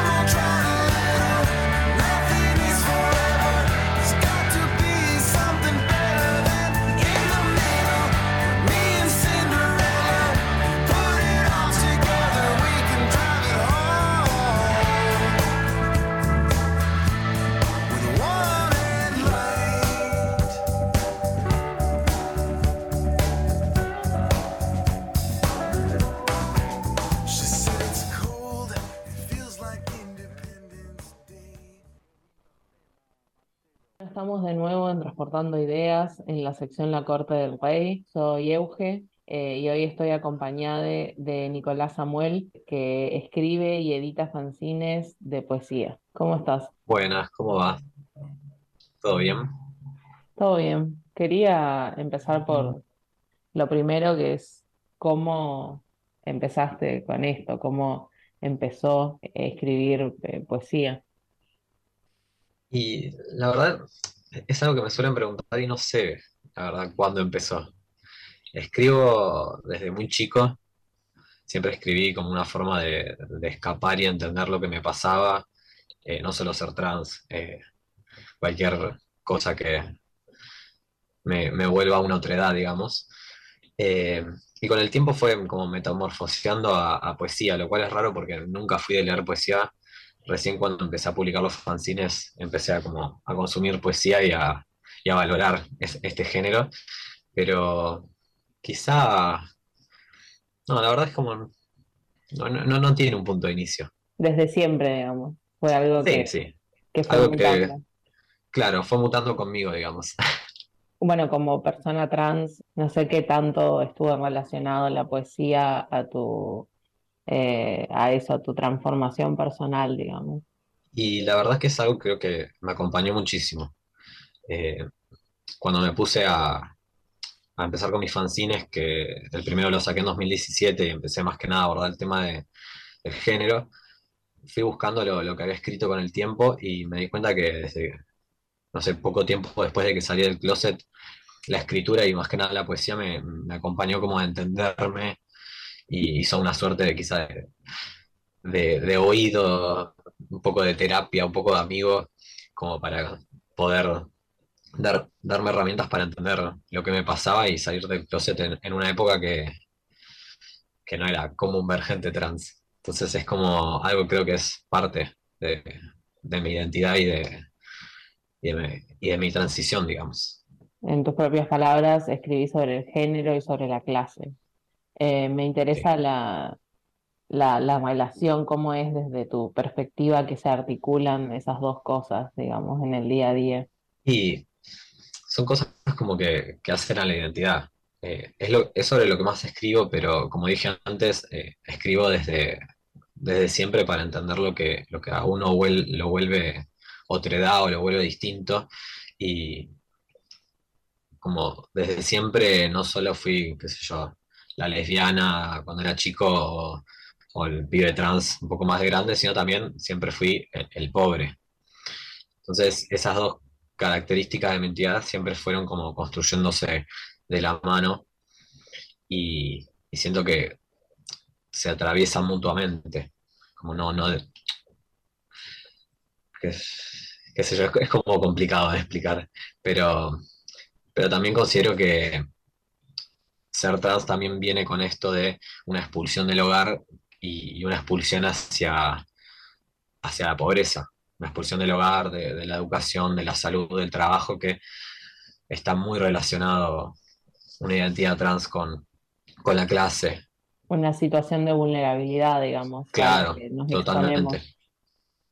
Sí, sí, totalmente. Somos un poco abandonados por el sistema, digamos, por no encajar, básicamente. Eh, Exactamente. ¿Y cómo, bueno, haces fanzines ahora? Porque escribir, escribiste desde siempre y te, y te acompañó, digamos, en todo este viaje, pero ¿cómo fue que empezaste a editar fanzines? También fue como, e- esto fue como más de un día para el otro, no sé. Siempre, yo, yo de chico siempre fui como muy habitual del mundo punk, eh, en donde los fanzines son como algo muy corriente, es como un, un medio de expresión eh, súper común. Y siempre intenté hacer alguno que otro, pero lo abandonaba porque lo sentía como muy forzado. Pero de un día para el otro dije, me encontré con un par de textos míos y dije, tengo ganas de, de- de retomar esta, esta faceta punk y hacer un fanzine. Y salió un fanzine que es completamente distinto a, a- la onda punk, pero que sentí propio, justamente por, por abordar esta, esta cosa identitaria, esta cosa muy, muy íntima de, lo, de la vivencia hecha poesía. Y en 2017 lo empecé a editar, se lo mostré a una amiga con todos los nervios porque nunca había publicado nada, nada de lo que escribía. Y nada, le pareció recopado, me, me motivó a publicarlo. Lo publiqué y, y desde entonces tuvo una, una repercusión muy linda, me acercó a un montón de gente a, a- a vivir cosas muy lindas y desde ahí nunca pude eh, dejar ese medio, como que lo, lo hice propio. ¿Encontraste tipo una, una comunidad, digamos, que te recibió? Sí, sí, totalmente. Como una comunidad dentro de la comunidad. Pues si bien la comunidad LGBT es muy grande, eh, dentro de la comunidad LGBT hay muchísimos artistas y muchísimos fanzineros y poetas. Y encontré ahí mi, mi huequito. Me encanta. Eh, ¿y cómo sentís que eso modificó tu, tu, tu forma de escribir, tu, tu manera de experimentar la escritura, digamos, encontrar esta comunidad? Y qué, qué difícil pregunta. Eh, Perdón. No, no, está, está perfecto, está perfecto, está bueno como reflexionar sobre estas cosas. Eh, creo que por un lado también me ayudó a esto que decía antes de reivindicar el género, que eh, está bastante baqueteada la poesía, la verdad. Es un género hermoso, pero, pero no está muy, muy valorado. Y a la vez como que también me ayudó a explorar eh, la escritura por fuera de, de lo que es ser trans, paradójicamente. Y, y como, no sé, expandir los límites, romper ciertos límites también de lo que uno conoce como escritura, que si bien cuando yo empecé a escribir poesía no era la poesía en prosa que uno conoce, no sé, en el colegio, eh, me ayudó como también a, probar cosas nuevas y a ir eh, fluyendo y que no sea algo muy estático. Te quería preguntar más sobre este fanzine, Sí. eh, sobre tu primer fanzine, de, de qué trata, cómo es su estructura y cómo son tus fanzines ahora, después de este, de esta transformación que hablas. Eh, mi primer fanzine se llama Regurgitando el Género. Eh, ya desde el primero le puse número uno, son tres tomos. Eh, este- esos primeros fanzines son como muy visuales, mucho uso de, los colores, mucho collage, como para tratar de hacer aún más visual la poesía que ya por sí es, es visual. Una escritura muy, muy poco curada, si se quiere, muy poco editada escribía lo que me salía, lo que sentía en el momento y así como salía, le arreglaba dos cositas y chau, a publicar. Eh, y hoy en día quizá no, no tanto, no, sé si es tan, tan diferente. Mi último fanzine, que es, eh, se llama La lucha es también emocional, no hago tanto un uso de colores y qué sé yo, pero también es porque va hacia otra idea. Eh, pero sí, ahora es como que edito más, reveo más lo que escribo, trato como de, de pensar que un otro lo va a leer, cosa que en los primeros fanzines no, no consideraba, porque bueno, nunca, nunca había publicado, era algo nuevo. Eh, pero sí, ahora como, como que exploro más distintas distintas eh, ideas y, y, materiales con los fanzines. Eh, como que quizá lo, lo elaboro un poco más, lo pienso un poco más. Son hechos a mano los fanzines, me imagino por todo esto que estás diciendo. Los vas armando a mano vos, eh, tipo artesanalmente, digamos. Eh, no, increíblemente no. Eh, son todos hechos de manera digital. sí, los primeros justamente están muy inspirados en, esto de lo propio de los fanzines, que es muy lo artesanal y el collage, pero sí siempre lo, lo abordé desde lo, más lo, digital. Sí, bueno, después la impresión y, la encuadernación es, artesanal. Me encanta. Em, bueno, yo le pedí, eh, para eh, todos quienes nos están escuchando, yo le pedí a Nicolás que prepare un, poema para leernos, porque estamos hablando de poesía, pero siento que es eh, una cosa diferente hablar en abstracto y otra cosa escucharlo. No sé si estás para leernos algo. Sí, sí. Eh, bueno, me pediste, seleccioné un texto a una poesía que se llama Historia, que es una que solía leer muchas veces y, y está en mi, en mi primer libro, se llama La Voz Propia, que edité con Puntos Suspensivos Ediciones, que es una editorial llevada adelante por eh, una persona trans edita muchísima gente de la comunidad, tiene una antología de poesía transmasculina, es una editorial que estaría buenísimo si quienes no conozcan sobre este tipo de escritura y quieren acercarse, la, la. Pero bueno, el texto dice así.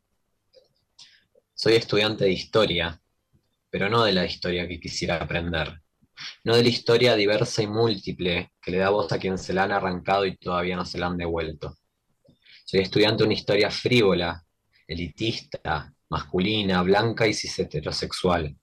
Una historia de privilegios, que a veces se anima a nombrar pobres bajo el término de pueblo o clases populares, solo si van detrás de una figura heroificada que poco crédito les da.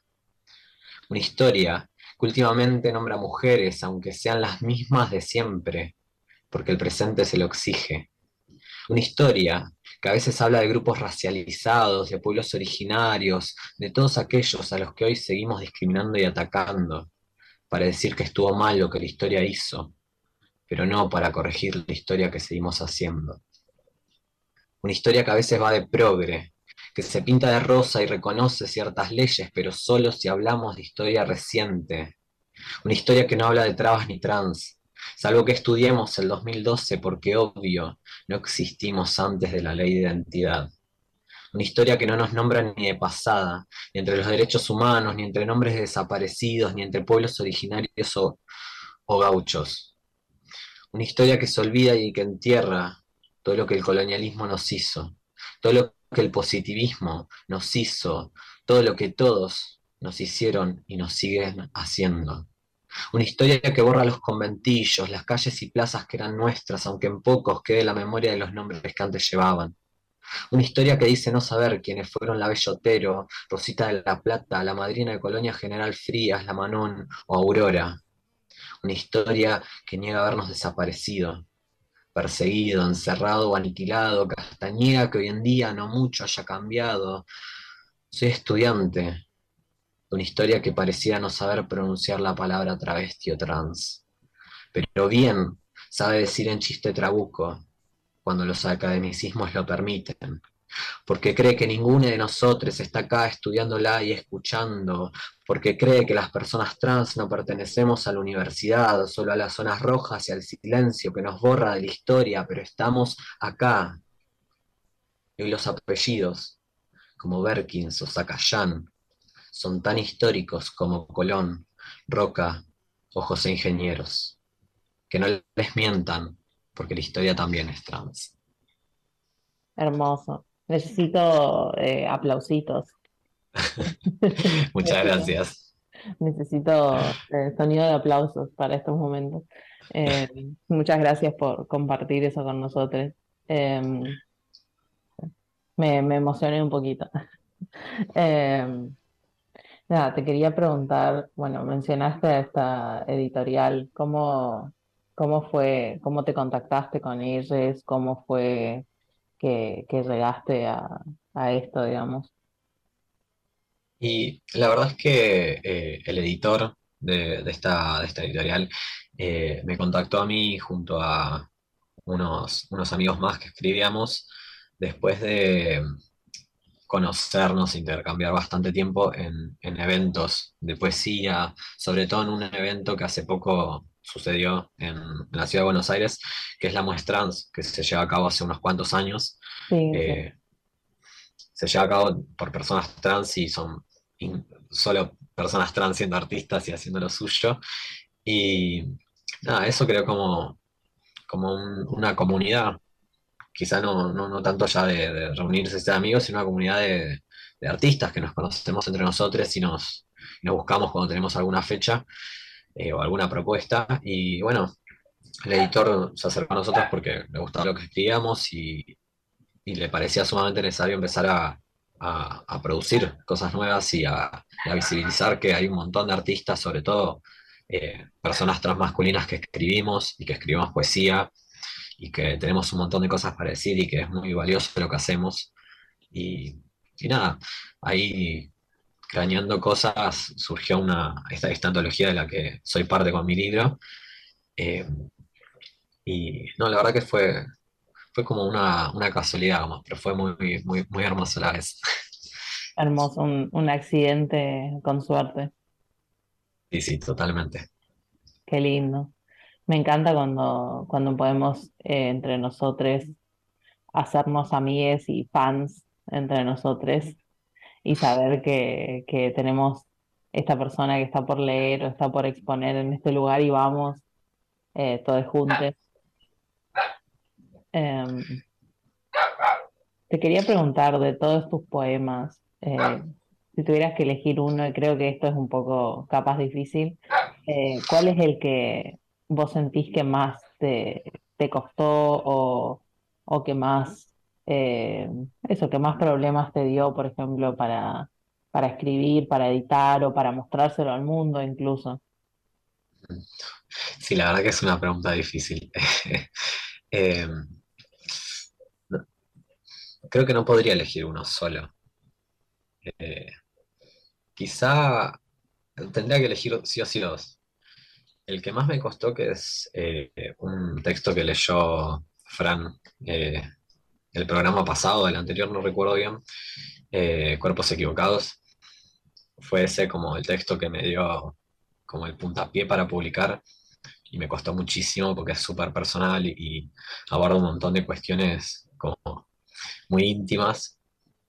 Eh, pero aparte de eso, otro, aparte de ese, otro texto que me costó muchísimo escribir y publicar y que hasta el día de hoy me cuesta leer es uno que se llama Violencia Policial, eh, que bueno, el nombre lo dice, aborda la violencia que sufrimos las personas trans hasta hoy en día. Eh, pero sí creo que, creo que esos dos. Justo estos dos temas que son tan, que a la vez suenan separados, pero son tan cercanos, que es la, la- el, el descubrir nuestra propia identidad y a la vez ser violentados por esa, por esa propia identidad que descubrimos, digamos. Em, Totalmente. me encanta. Este, y ahora, eh, cuando escribís, ¿cómo es, cómo es tu, tu proceso de escritura? ¿Tenés momentos donde decís, che, esto me parece interesante y empezás a escribir, andás con un cuaderno encima o te sentás en tu compu y, y lo haces? ¿Cómo, cómo es?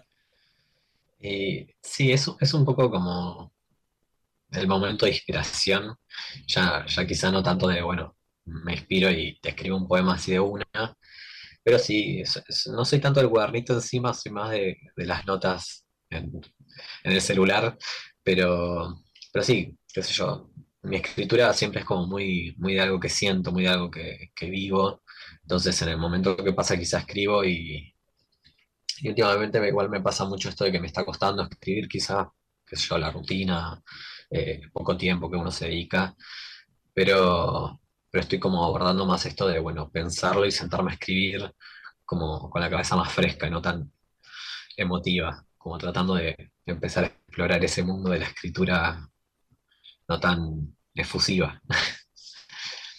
Claro, más eh, estructurado si se quiere, no tanto en el momento. Claro, claro. Pero siempre negociando esas dos formas de escribir. Me encanta. Eh, bueno, yo como persona que escribe también poesía, puedo relacionarme un montón con esto que decís de, bueno, de, escribo cuando me pasan cosas. ¿Cómo ahora, cómo ves el, el futuro, digamos, de, de seguir escribiendo y, y de seguir eh, publicando y de seguir haciendo fanzines? Y mm, qué, difícil.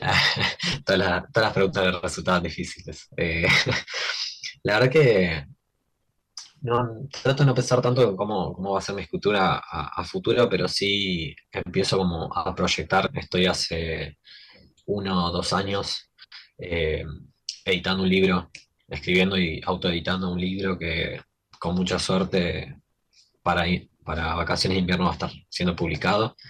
Eh, pero aparte de eso es como me, me cuesta no pensarme escribiendo y haciendo sobre todo fanzines más que, más que libros y todo eso.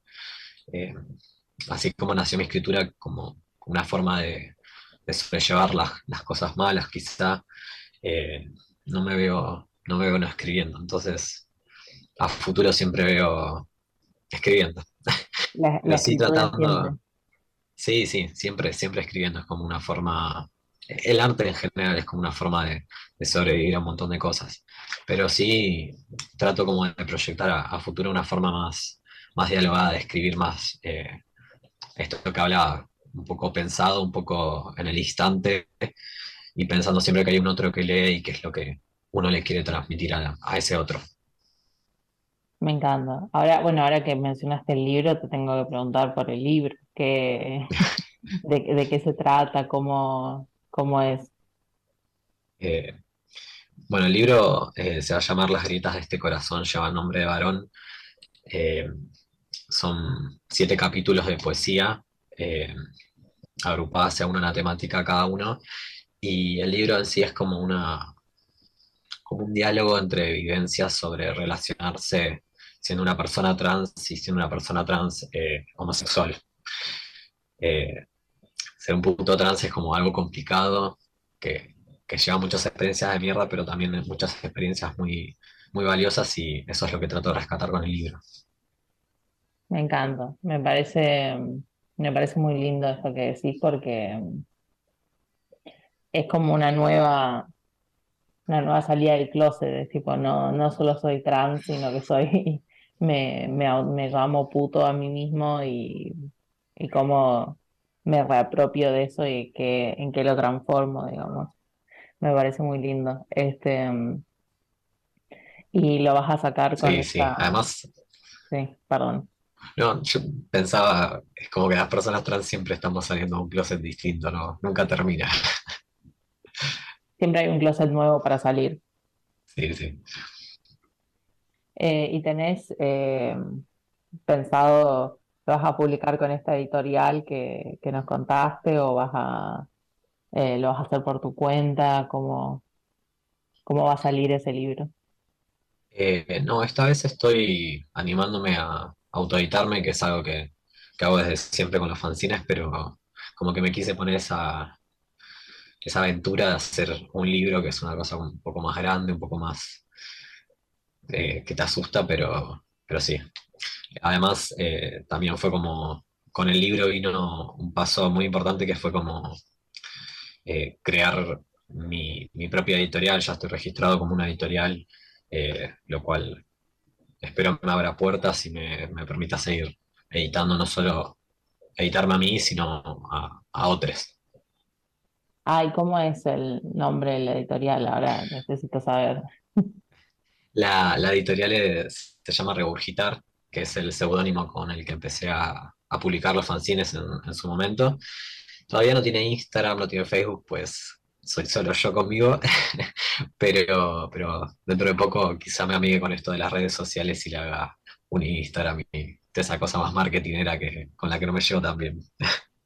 Hay que, hay que venderse un poquito, hay que, que promocionarse un poquito y por ahí eso cuesta un poco más la, una nueva salida al mundo, digamos.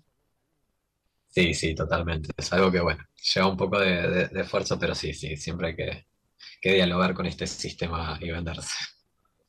Te quería preguntar también, bueno, vos escribís desde siempre, pero te, bueno, tenés una, una editorial propia ahora y fuiste publicado en, otros lugares. ¿Qué, consejo le das a una persona que por ahí recién está empezando a escribir o que eso, que escribió desde siempre, pero nunca se anima a mostrarle lo que escribe a otra persona? Y yo le diría que, primero que nunca deje de escribir, no importa si publica o no publica, eh, si publica y después se arrepiente, que nunca deje de escribir porque es algo como muy sano y es un, es una herramienta muy valiosa que uno tiene. Pero aparte, eh, si, si algún día empieza a contemplar esto de, mostrar al mundo su, su escritura y su arte, eh, que le pierda el miedo. O sea, siempre va a haber alguien que te diga que es una poronga, porque me pasó y le pasa a todo el mundo. Pero que, que se anime, que intente, no sé, con, con alguien de confianza, que intente en foros, en blogs, eh, que mande a concursos, que, que pruebe, que no, que trate de superar ese miedo, porque uno siempre tiende a, desvalorizar muchísimo el trabajo que, que uno mismo hace y, se puede terminar sorprendiendo de, de lo que hace, que es lo que me pasó a mí y le pasa a muchísima gente que escribe cuando se anima a romper esa cosita de, de leerse a uno mismo. Qué difícil es cuando, cuando nos encontramos con un eotre y, y nuestra escritura, ¿no? Como eh, esto de, bueno, los micrófonos abiertos, que yo he visto tanta gente leer por primera vez, por ejemplo. Sí, Eh, sí. eh, muy, muy buen consejo, ya saben. Si, si este era el puntapié que necesitaban para, para seguir escribiendo, para no abandonar, este, lo están escuchando acá ahora, en este momento. Bueno, ¿dónde podemos leer lo que escribís? ¿Cómo podemos, dónde te podemos seguir? Eso es muy importante. Eh, bueno, me pueden encontrar en Instagram. Mi, Instagram es Lucifer Hyde. Eh, un poquito complicado, pero si buscan regurgitar en Instagram me van a encontrar. Eh, ahí tengo un montón de links en mi perfil que llevan una página que se llama isu con doble s y w.com barra Lucifer Hyde y ahí están subidos todos mis fanzines eh, de manera gratuita, obvio, siempre, ante todo, socializar el arte. Eh, y aparte, bueno, estoy en algunos otros eh, libros, aparte del libro que publiqué con puntos suspensivos, que, que pueden encontrar en las redes. La verdad, los precios de, de las editoriales autogestivas no son caros y siempre, siempre se puede explorar por ahí. Esto es muy importante lo que decís porque siento que por ahí cuando uno dice, bueno, me voy a comprar un libro, eh, implica una cierta cantidad de dinero al que no todos podemos acceder, menos siendo personas trans. Me parece muy importante que la gente se anime a, a esto, a, a consumir más, a, a capaz dejar de, de leer la poesía que, que nos, que nos enseñaron en el colegio y, abrirse un poquito. Sí, sí, totalmente. Pues además, leyendo cosas por fuera de las que nos fueron enseñadas, nos damos cuenta que, que la escritura y el arte en general es mucho más que lo que uno ve y consume, que puede ser absolutamente cualquier cosa que uno quiera que sea. Como que no, no, no tiene un límite, y eso me parece como la potencialidad más, más grande que tiene la poesía y el arte en general. Así que siempre, siempre exploren por ahí. Me encanta. Eh, muy lindo este, todo esto. bueno, eh, no sé eso, ¿hay algo más que quieras compartir con nosotros? ¿Algún, no sé, algún otro poema? Le pedía que le, leyera algo más. No, este, no, no sé, lo que vos quieras. Eh, no, no, más que nada les quiero agradecer por el espacio. Eh, fue muy linda la entrevista, es magnífica, eh, magnífico el programa que tienen en la radio y, nada, gracias, gracias a ustedes. Ah, bueno, muchas gracias. Ya saben, eh, bueno, están nuestras historias de Instagram, pero ya saben, vayan a seguirle, lean más poesía, lean, consuman poesía trans, consuman poesía fuera de la norma. Eh, y bueno, muchas gracias.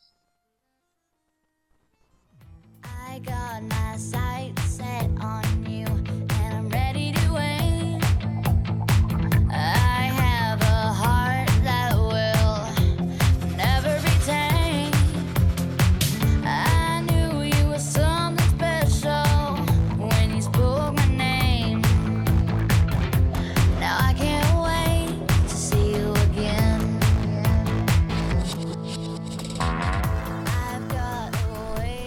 Bueno, continuamos con Transportando Ideas. La verdad, hermosa la entrevista. Muchas gracias, Samuel o Nicolás.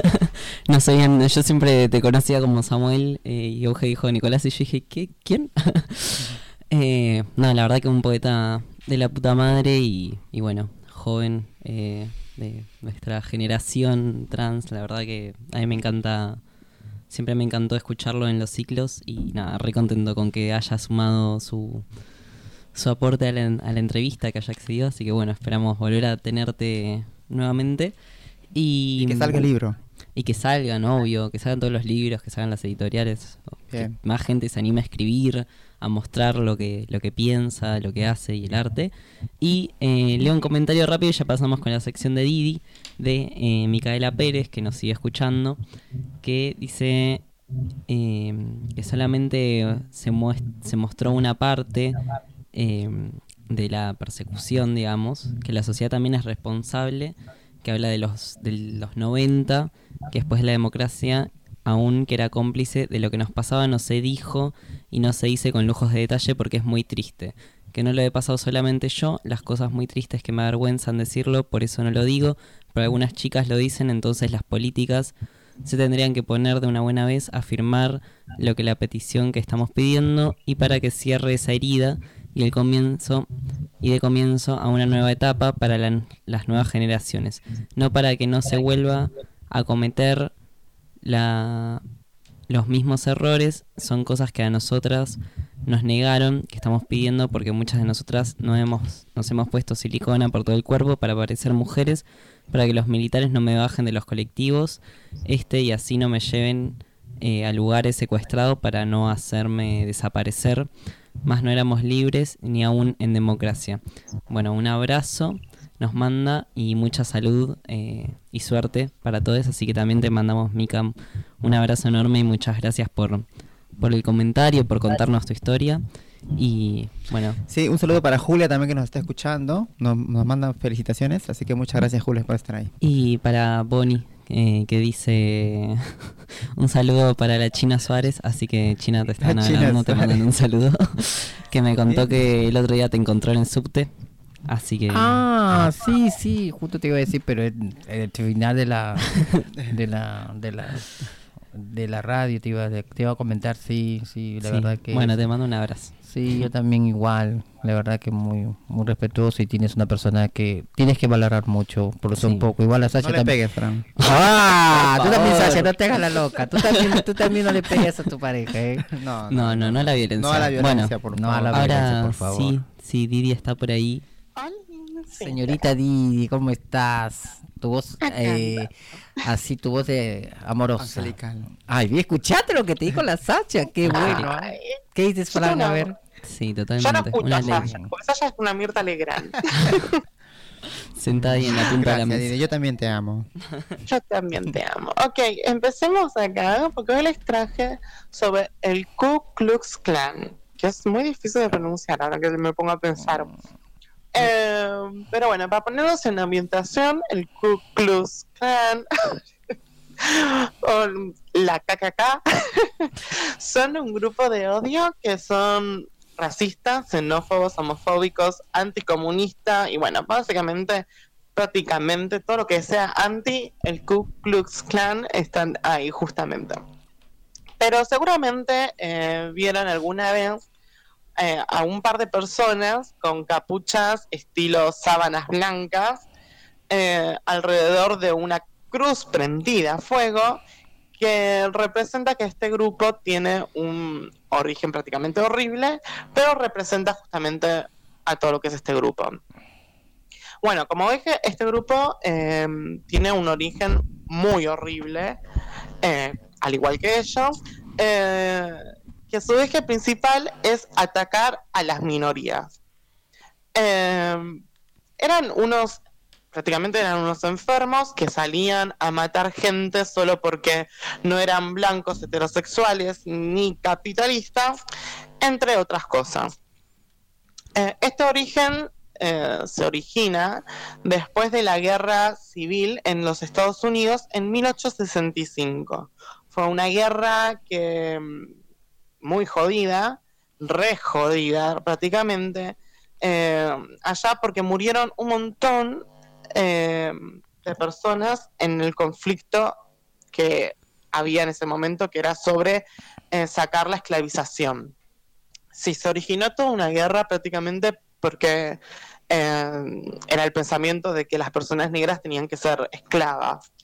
Y justamente esta guerra lo que hizo fue separar todo, todo, todo este dicho. Bueno, como estaba diciendo, el conflicto era terminar con la esclavitud que había eh, en ese momento. Y hostigaban con juegos, eh, o sea, cuando pasó esto, prácticamente dos personas eh, se habían reunido, que actualmente no me acuerdo de este nombre, y dijeron, che, si formamos un, grupo, ¿viste?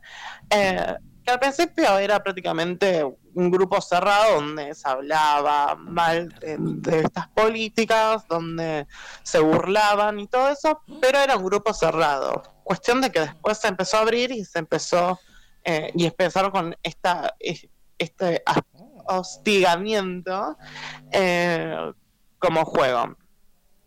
Y como juego, a los, a los afros iban a sus casas y con, con sus cabellos, con sus cabellos, perdón, con sus caballos y, y cazaban y torturaban y violentaban a personas afro. Bueno, en 1867 eh, crecieron a medida descomunal. O sea, si antes eran un grupito pequeño, empezaron a ser un grupo más grande donde eh, celebraron una super convención donde elegían al gran mago, que vendría a ser como un líder.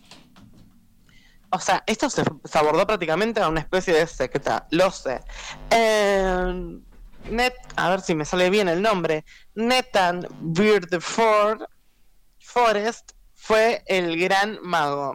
Pero este ser, o sea, este señor va a empezar a tratar de calmar las aguas eh, un poco porque claramente se estaban yendo al carajo prácticamente.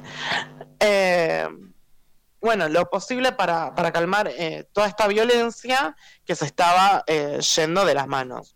En 1868, en las elecciones, el clan se puso muy jodido, hostigando y torturando, mucho peor de lo que pasaba antes, a personas afro, que iban a votar y cuando iban a votar los, a- los, los aprendían y justamente los torturaban, les hacían cada cosa horrible. Eh, bueno, hubieron como 2.000 homicidios vinculados con la triple K, porque no voy a decir todo el nombre otra vez porque ni dislexia. bien, sí, sí. la triple K. Eh, esto se envolvió, se volvió en contra cuando pasó todo esto.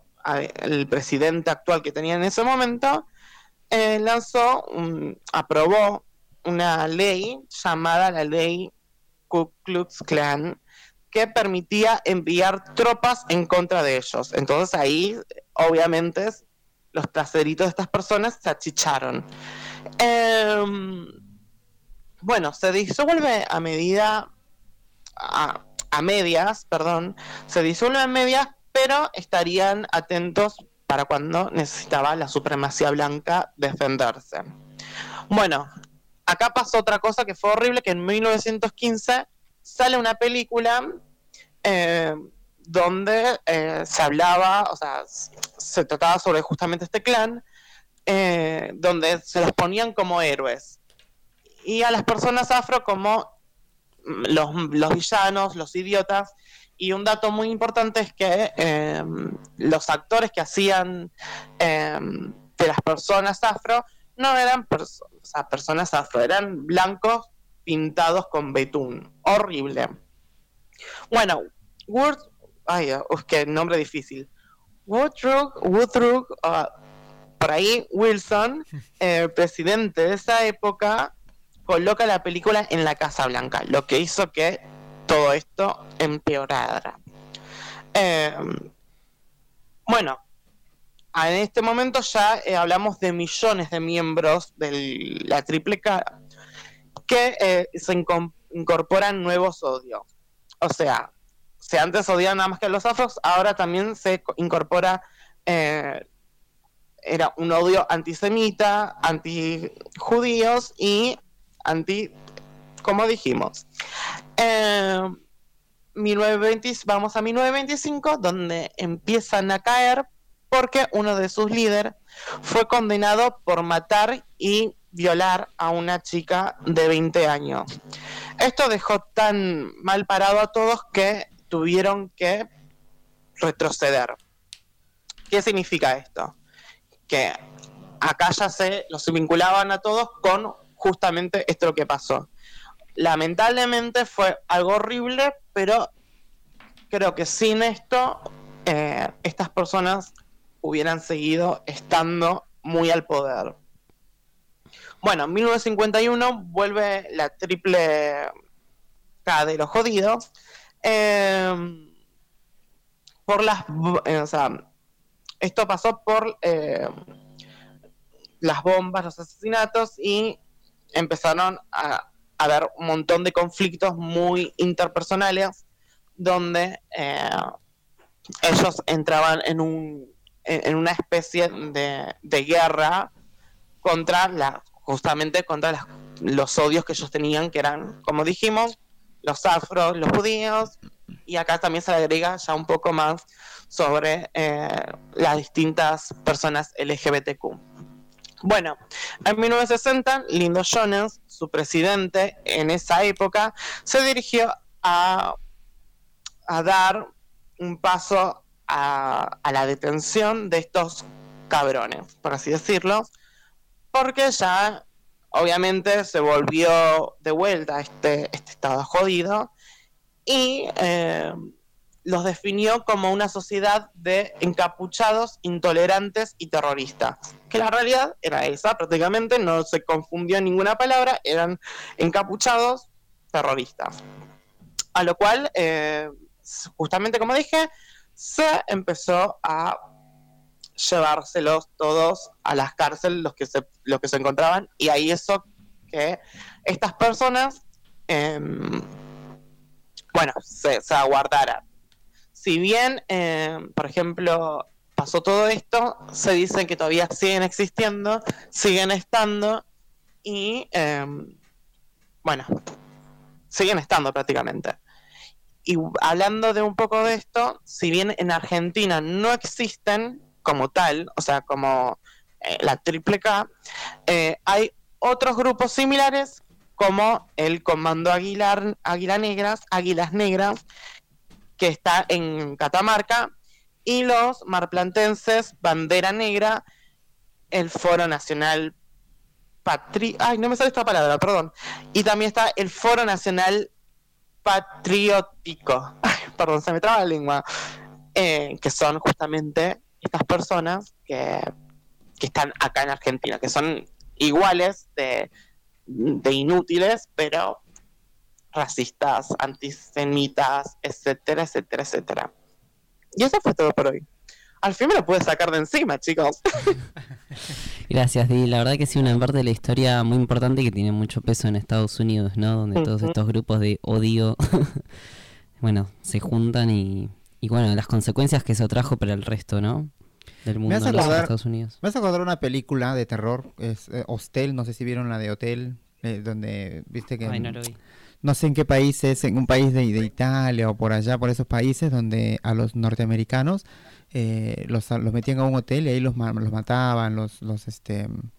Era, era diversión de alguna gente con poder, alguna gente con plata, era divertido matar a, a los estadounidenses, este, Claro. haciéndolos sufrir, ¿viste? ¿No? Eh, Y pensar que hay mucha gente todavía así, ¿no? Hay sectas así que, que se divierten con eso, con, con, con el, el sufrimiento, con y, y no no es, o sea, que va- vas a, lo vas a matar y ya está, no, los hacen sufrir. Hay gente que goza Claro. con eso.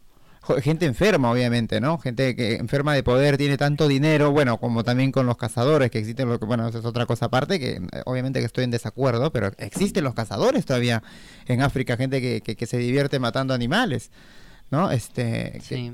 En los Yo creo- países musulmanes son son- en el sureste, en el nor no, en, el ori- en parte oriental de África, sobre todo en Uganda y parte de central de África. Yo quiero comentar una cosa sobre que aparentemente hay varios cosas que se llaman Foro Nacional Patriótico para no confundir que hay algunos que luchan por la soberanía del país que no son odiadores o Ah, nazis bueno, está bien o fascistas. está bien. Eh, pero sí, eh, el resto de los grupos sí. No hay otros que sean buenos.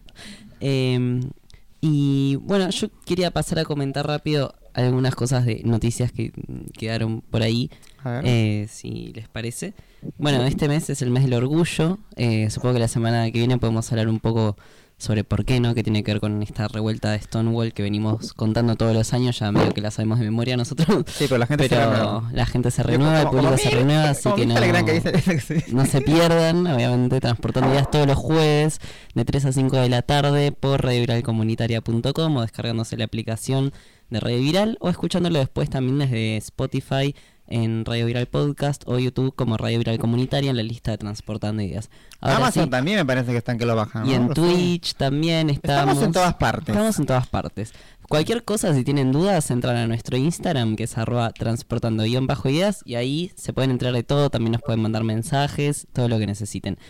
Eh, bueno, después quería comentar, muchas noticias pasaron esta semana. Sí. Eh, la verdad, no sé si vieron lo de Traniela Capolieto, que fue la primer pilota trans en volar. eh, Sí, en- ahora acabo de ver una foto donde está grande. se parece que hizo la transición de grande. ya, ahora último hizo la transición, ¿no? Porque ella ya era piloto varón antes. Y transicionó siendo piloto. Yo que no entendí si transicionó, o sea, sé que es relativamente reciente, pero tal vez transicionó mientras estudiaba, porque por lo que tengo entendido este es el primer vuelo que hace.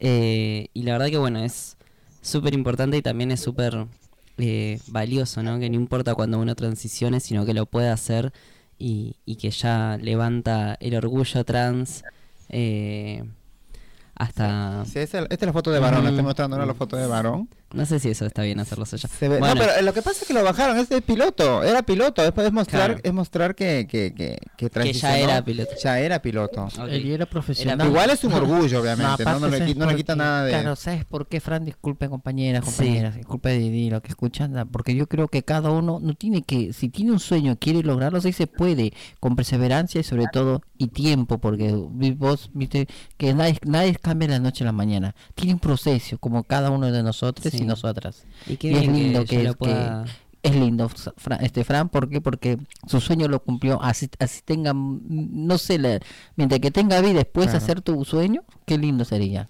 Aplaudo por eso. en- Encima también dijo palabras muy lindas. Dijo, es un inmenso orgullo para mí ser parte de la lucha para tener una sociedad cada día más inclusiva, diversa y tolerante.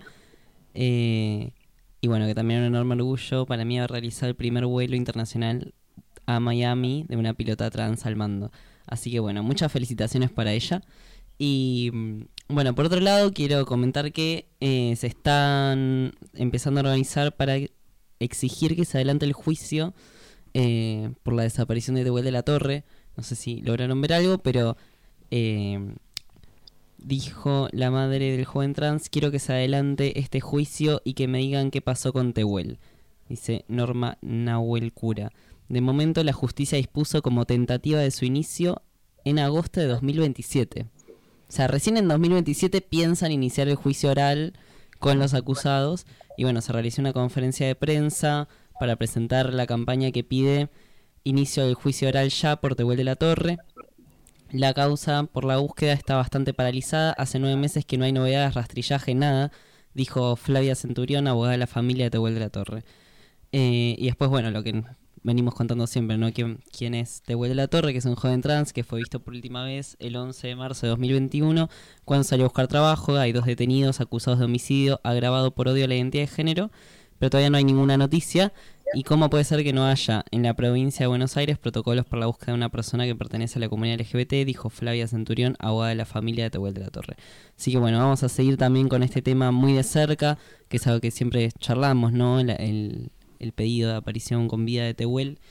Y bueno, después quería comentar dos cosas. Una, que hoy se cumple eh, un aniversario del fallecimiento de Chris Miró, que falleció el primero de junio de 1999, que creo que fue alguien muy icónica para nuestra comunidad. No sé qué representaba para ustedes, que creo que ya estaban. ¿Cuántos años tenías Yo- cuando en el 99? Yo tenía uno. Así que no era muy consciente. Mira, yo, Yo creo tenía que dos. Puedo hablar de que no la conocí personalmente, pero sí vi todos los videos, lo que ella hizo. Gracias a ese, él- no sé, no sé si me estoy confundiendo, Fran, rectifícame tú que eres de esta nación, que fue la primera vedette trans que la verdad revolucionó en todos los aspectos, en espectáculo, fue una, un- fue una estrella y se verá siendo una estrella en el cielo. ¿Por qué? Porque fue la primera que abrió las puertas a muchas camadas jóvenes. En eso, en eso estaba también la Flor de la B, que recién también dio sus inicios. Sí. En cambio, Cris Miró ya era una Mujeres chica. hermosas. Por supuesto, Lili. Gracias. Entonces, este, entonces fue, ella fue la primera que abrió las puertas para las otras compañeras o compañeras, ¿no? Que Sí. chicas trans, ¿no? Que la verdad, no sé, fue muy rápido, rápido su fama, pero fue se fue también rápido, pero dejando un legado y sobre todo se- una historia muy linda, porque la verdad es que son pocas. La verdad, en esa época, viste que mm, ser una chica trans, llegar a ese, esa trayectoria, ser una de las mejores vedettes y sobre todo que no puede, que no puede creer que hasta, eh, ¿cómo se llama? Bueno, lamentablemente en ese tiempo también sufrió mucha discriminación. Claro, también sí, en los sí, medios, sufrió, sí, Telegram. sí, sufrió, pero ella con la su- trataban de hombre. La trataban de Decían hombre. el- en esos tiempos decían el travesti, sí, sí, ¿no? él, sí, Eh, bueno, pero ella, ella fue le preguntan cuál es su verdadero nombre y ella dice mi verdadero nombre es el que siento, el que Ujú. quiero y es Sí. Chris Miró. No, me pero tratar ella de eh, prácticamente fue una persona muy inteligente, eh, pero lo que siempre, sin, siempre en ella vi que ella donde sea, ella era siempre, siempre, siempre fue Chris Miró y su, su laburo, su trabajo fue muy impecable, la verdad. Sí. Y aparte que, eh, eh, ¿cómo te puedo decir? Siempre luchó por las personas este más jóvenes, porque siempre en todas las entrevistas que veo, no solamente piensa en ella, piensa en los demás, o sea, las, las camadas, como siempre digo, ¿no? Sí, algo que quería leer rápido es que una compañera dice, fue tener ese otro espejo y poder decir quiero ser como Chris o como Flor de la B. Pero no todas queremos ser vedettes, no todas queremos ser peluqueras, no todas queremos ser cantantes. Son distintos proyectos. Pero en aquel tiempo que no había ningún proyecto, por supuesto, fueron faros. Dice María Belén Correa, que es la directora y fundadora del Archivo de la Memoria Trans, sobre la importancia de Chris Miró. Y para último, última noticia, ya me callo, el este sábado 3 de junio eh, se cumplen 8 años desde el estallido Ni Una Menos, así que bueno, a las 2 de la tarde se concentra en Congreso para poder, bueno, movilizar pidiendo justamente, ¿no? Que, que basta de femicidios, basta de transfemicidios, de Sí, travesticidos, estaré. transfemicidios, basta de crímenes de odio y basta de violencia machista. Ahí Sí, estaré, Fran, como promotora y, y como la verdad que fue creo que de acá a ocho años sobre el feminismo, siempre estoy yendo a, la- a las, a las eh, asambleas feministas y fui la, la semana pasada y bueno, el sábado estaré ahí con mi chica, siempre le chico porque yo soy mayor que ellas, las guío, la verdad que para que aprendan y aparte valoren todo lo que viste pasamos todas las mujeres trans, chicos trans y sobre todo las mujeres, mujeres que sufren a veces este sobre sus, sus, no sus sufrimientos, sus vivencias, sus carencias que se ve mucho Sí, en, en las ciu- ciudades más alejadas de todos los países de, del mundo. Vamos a, a seguir peleando también ¿Vas a por la declaración de la ley de emergencia en violencia. Y aparte para de que eso se también, declare esa claro. fucking ley que nos pueda proteger de la violencia todos los días y bueno, sí. remarcar que la deuda es con nosotras y con nosotros que no Seguir queremos seguir adelante. viviendo con Y ahora miedo. como hay campaña, mucho más el feminismo va a ser más fuerte. La verdad Sí, que estaré, si Dios me lo permite, estaré, este- estaré ahí.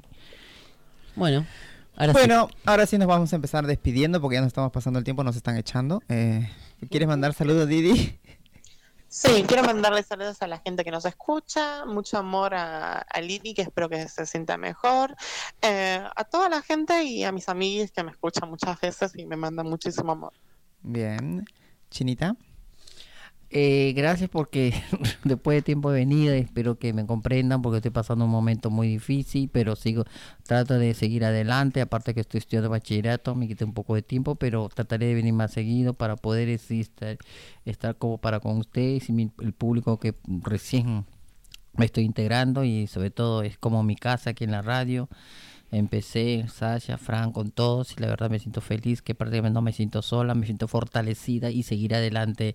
Gracias, Fran, por, por la, todas las entrevistas que hacemos y me tienes mucha paciencia. Te quiero mucho, Fran, de verdad, de corazón. Y a ti también, también, sí. Sasha, y que te Gracias, recuperes porque te conozco años, eres una mujer luchadora y siempre triun- el triunfo para nosotras y nosotros que sí se puede y vamos a tener que ir a las marchas, las que pueden ir, porque yo sé que estás un poco Sí. mal también, Sasha, pero y sobre todo Lili, Dios quiera que vine a la asamblea, pero te entiendo que la, la salud es lo primero, como me dijo una doctora, y también tengo que cuidarme. Y sobre todo Miquita, después de tiempo la veo muy seria, ¿qué pasa, Mica? Estará sufriendo. Está enamorada, está enamorada. Ah, bueno, estás enamorada, Mica. Ay, te envidio. ¿Escuchaste? No, me imagino yo. No, vi, no vi- voz- no vi nada. eh, Y la voz dulce del- de, de- y Euge, gracias. Y, y Chosi también que, ¿no? Chosi también que nos ayuda mucho, eh, ¿no? A través de las, las redes y gracias. Ay, Dios me lo sí, bendiga. comentar que ahora en Instagram tenemos más de 600 seguidores. Bien, bien, Ah, qué bueno. Sí, muchas gracias a todos los que nos siguen. Bueno, aprovecho y mando saludos yo a, a eso, a todas las personas que nos siguen, que nos escuchan, que hacen posible este programa. Muchas gracias a, a Samuel por sumarse a la entrevista, a, a Euge, a Didi, a Mika, a todos los que están acá en, en la radio también. A Micaela y a, a Bonnie, a todos los que nos mandaron mensajes y a todas las personas que aparecieron en las entrevistas. A Didi, te mando un abrazo enorme. Y bueno, Gracias. a vos también, Sasha, Gracias, China. Fran. Bueno, Rosa dice la semana que viene. No falten, no falten a Sí, las sí, 15 sí. horas. 15 En todos horas, escuchando todos Radio. Viral Comunitaria. Bueno, Rosa dice muy lindo el programa, hermoso el verso, muchas felicidades. ¿Qué verso? El verso que, que leyó este Samuel, ¿no? sí. Seguramente. Bueno, gracias por escucharnos siempre, por estar ahí. Bueno, un beso para Vanessa, para mi amita, para todos los que nos están escuchando en este momento, para Lili, que está, que se recupere. Ahora viene más rato, ya está ahí, hace rato la vi. A las chicas de zona de género que vienen a las seis y media, me parece que están, están saliendo ahora, ¿no? Así que a las seis y media viene la chica de zona de género. Chinita, gracias. Fran, gracias. Didi, gracias. Euge, gracias y muchas gracias a todos. ¿Quieres decir algo Sí, más, sí, China? ¿cómo Ah, se Gracias, Bonnie, por, por el saludo. Y, y tienes una linda pareja. Cuida lo que valora mucho te. Bueno, Bonnie cuida mucho a Fran y Fran cuida mucho a Bonnie. No le pegues.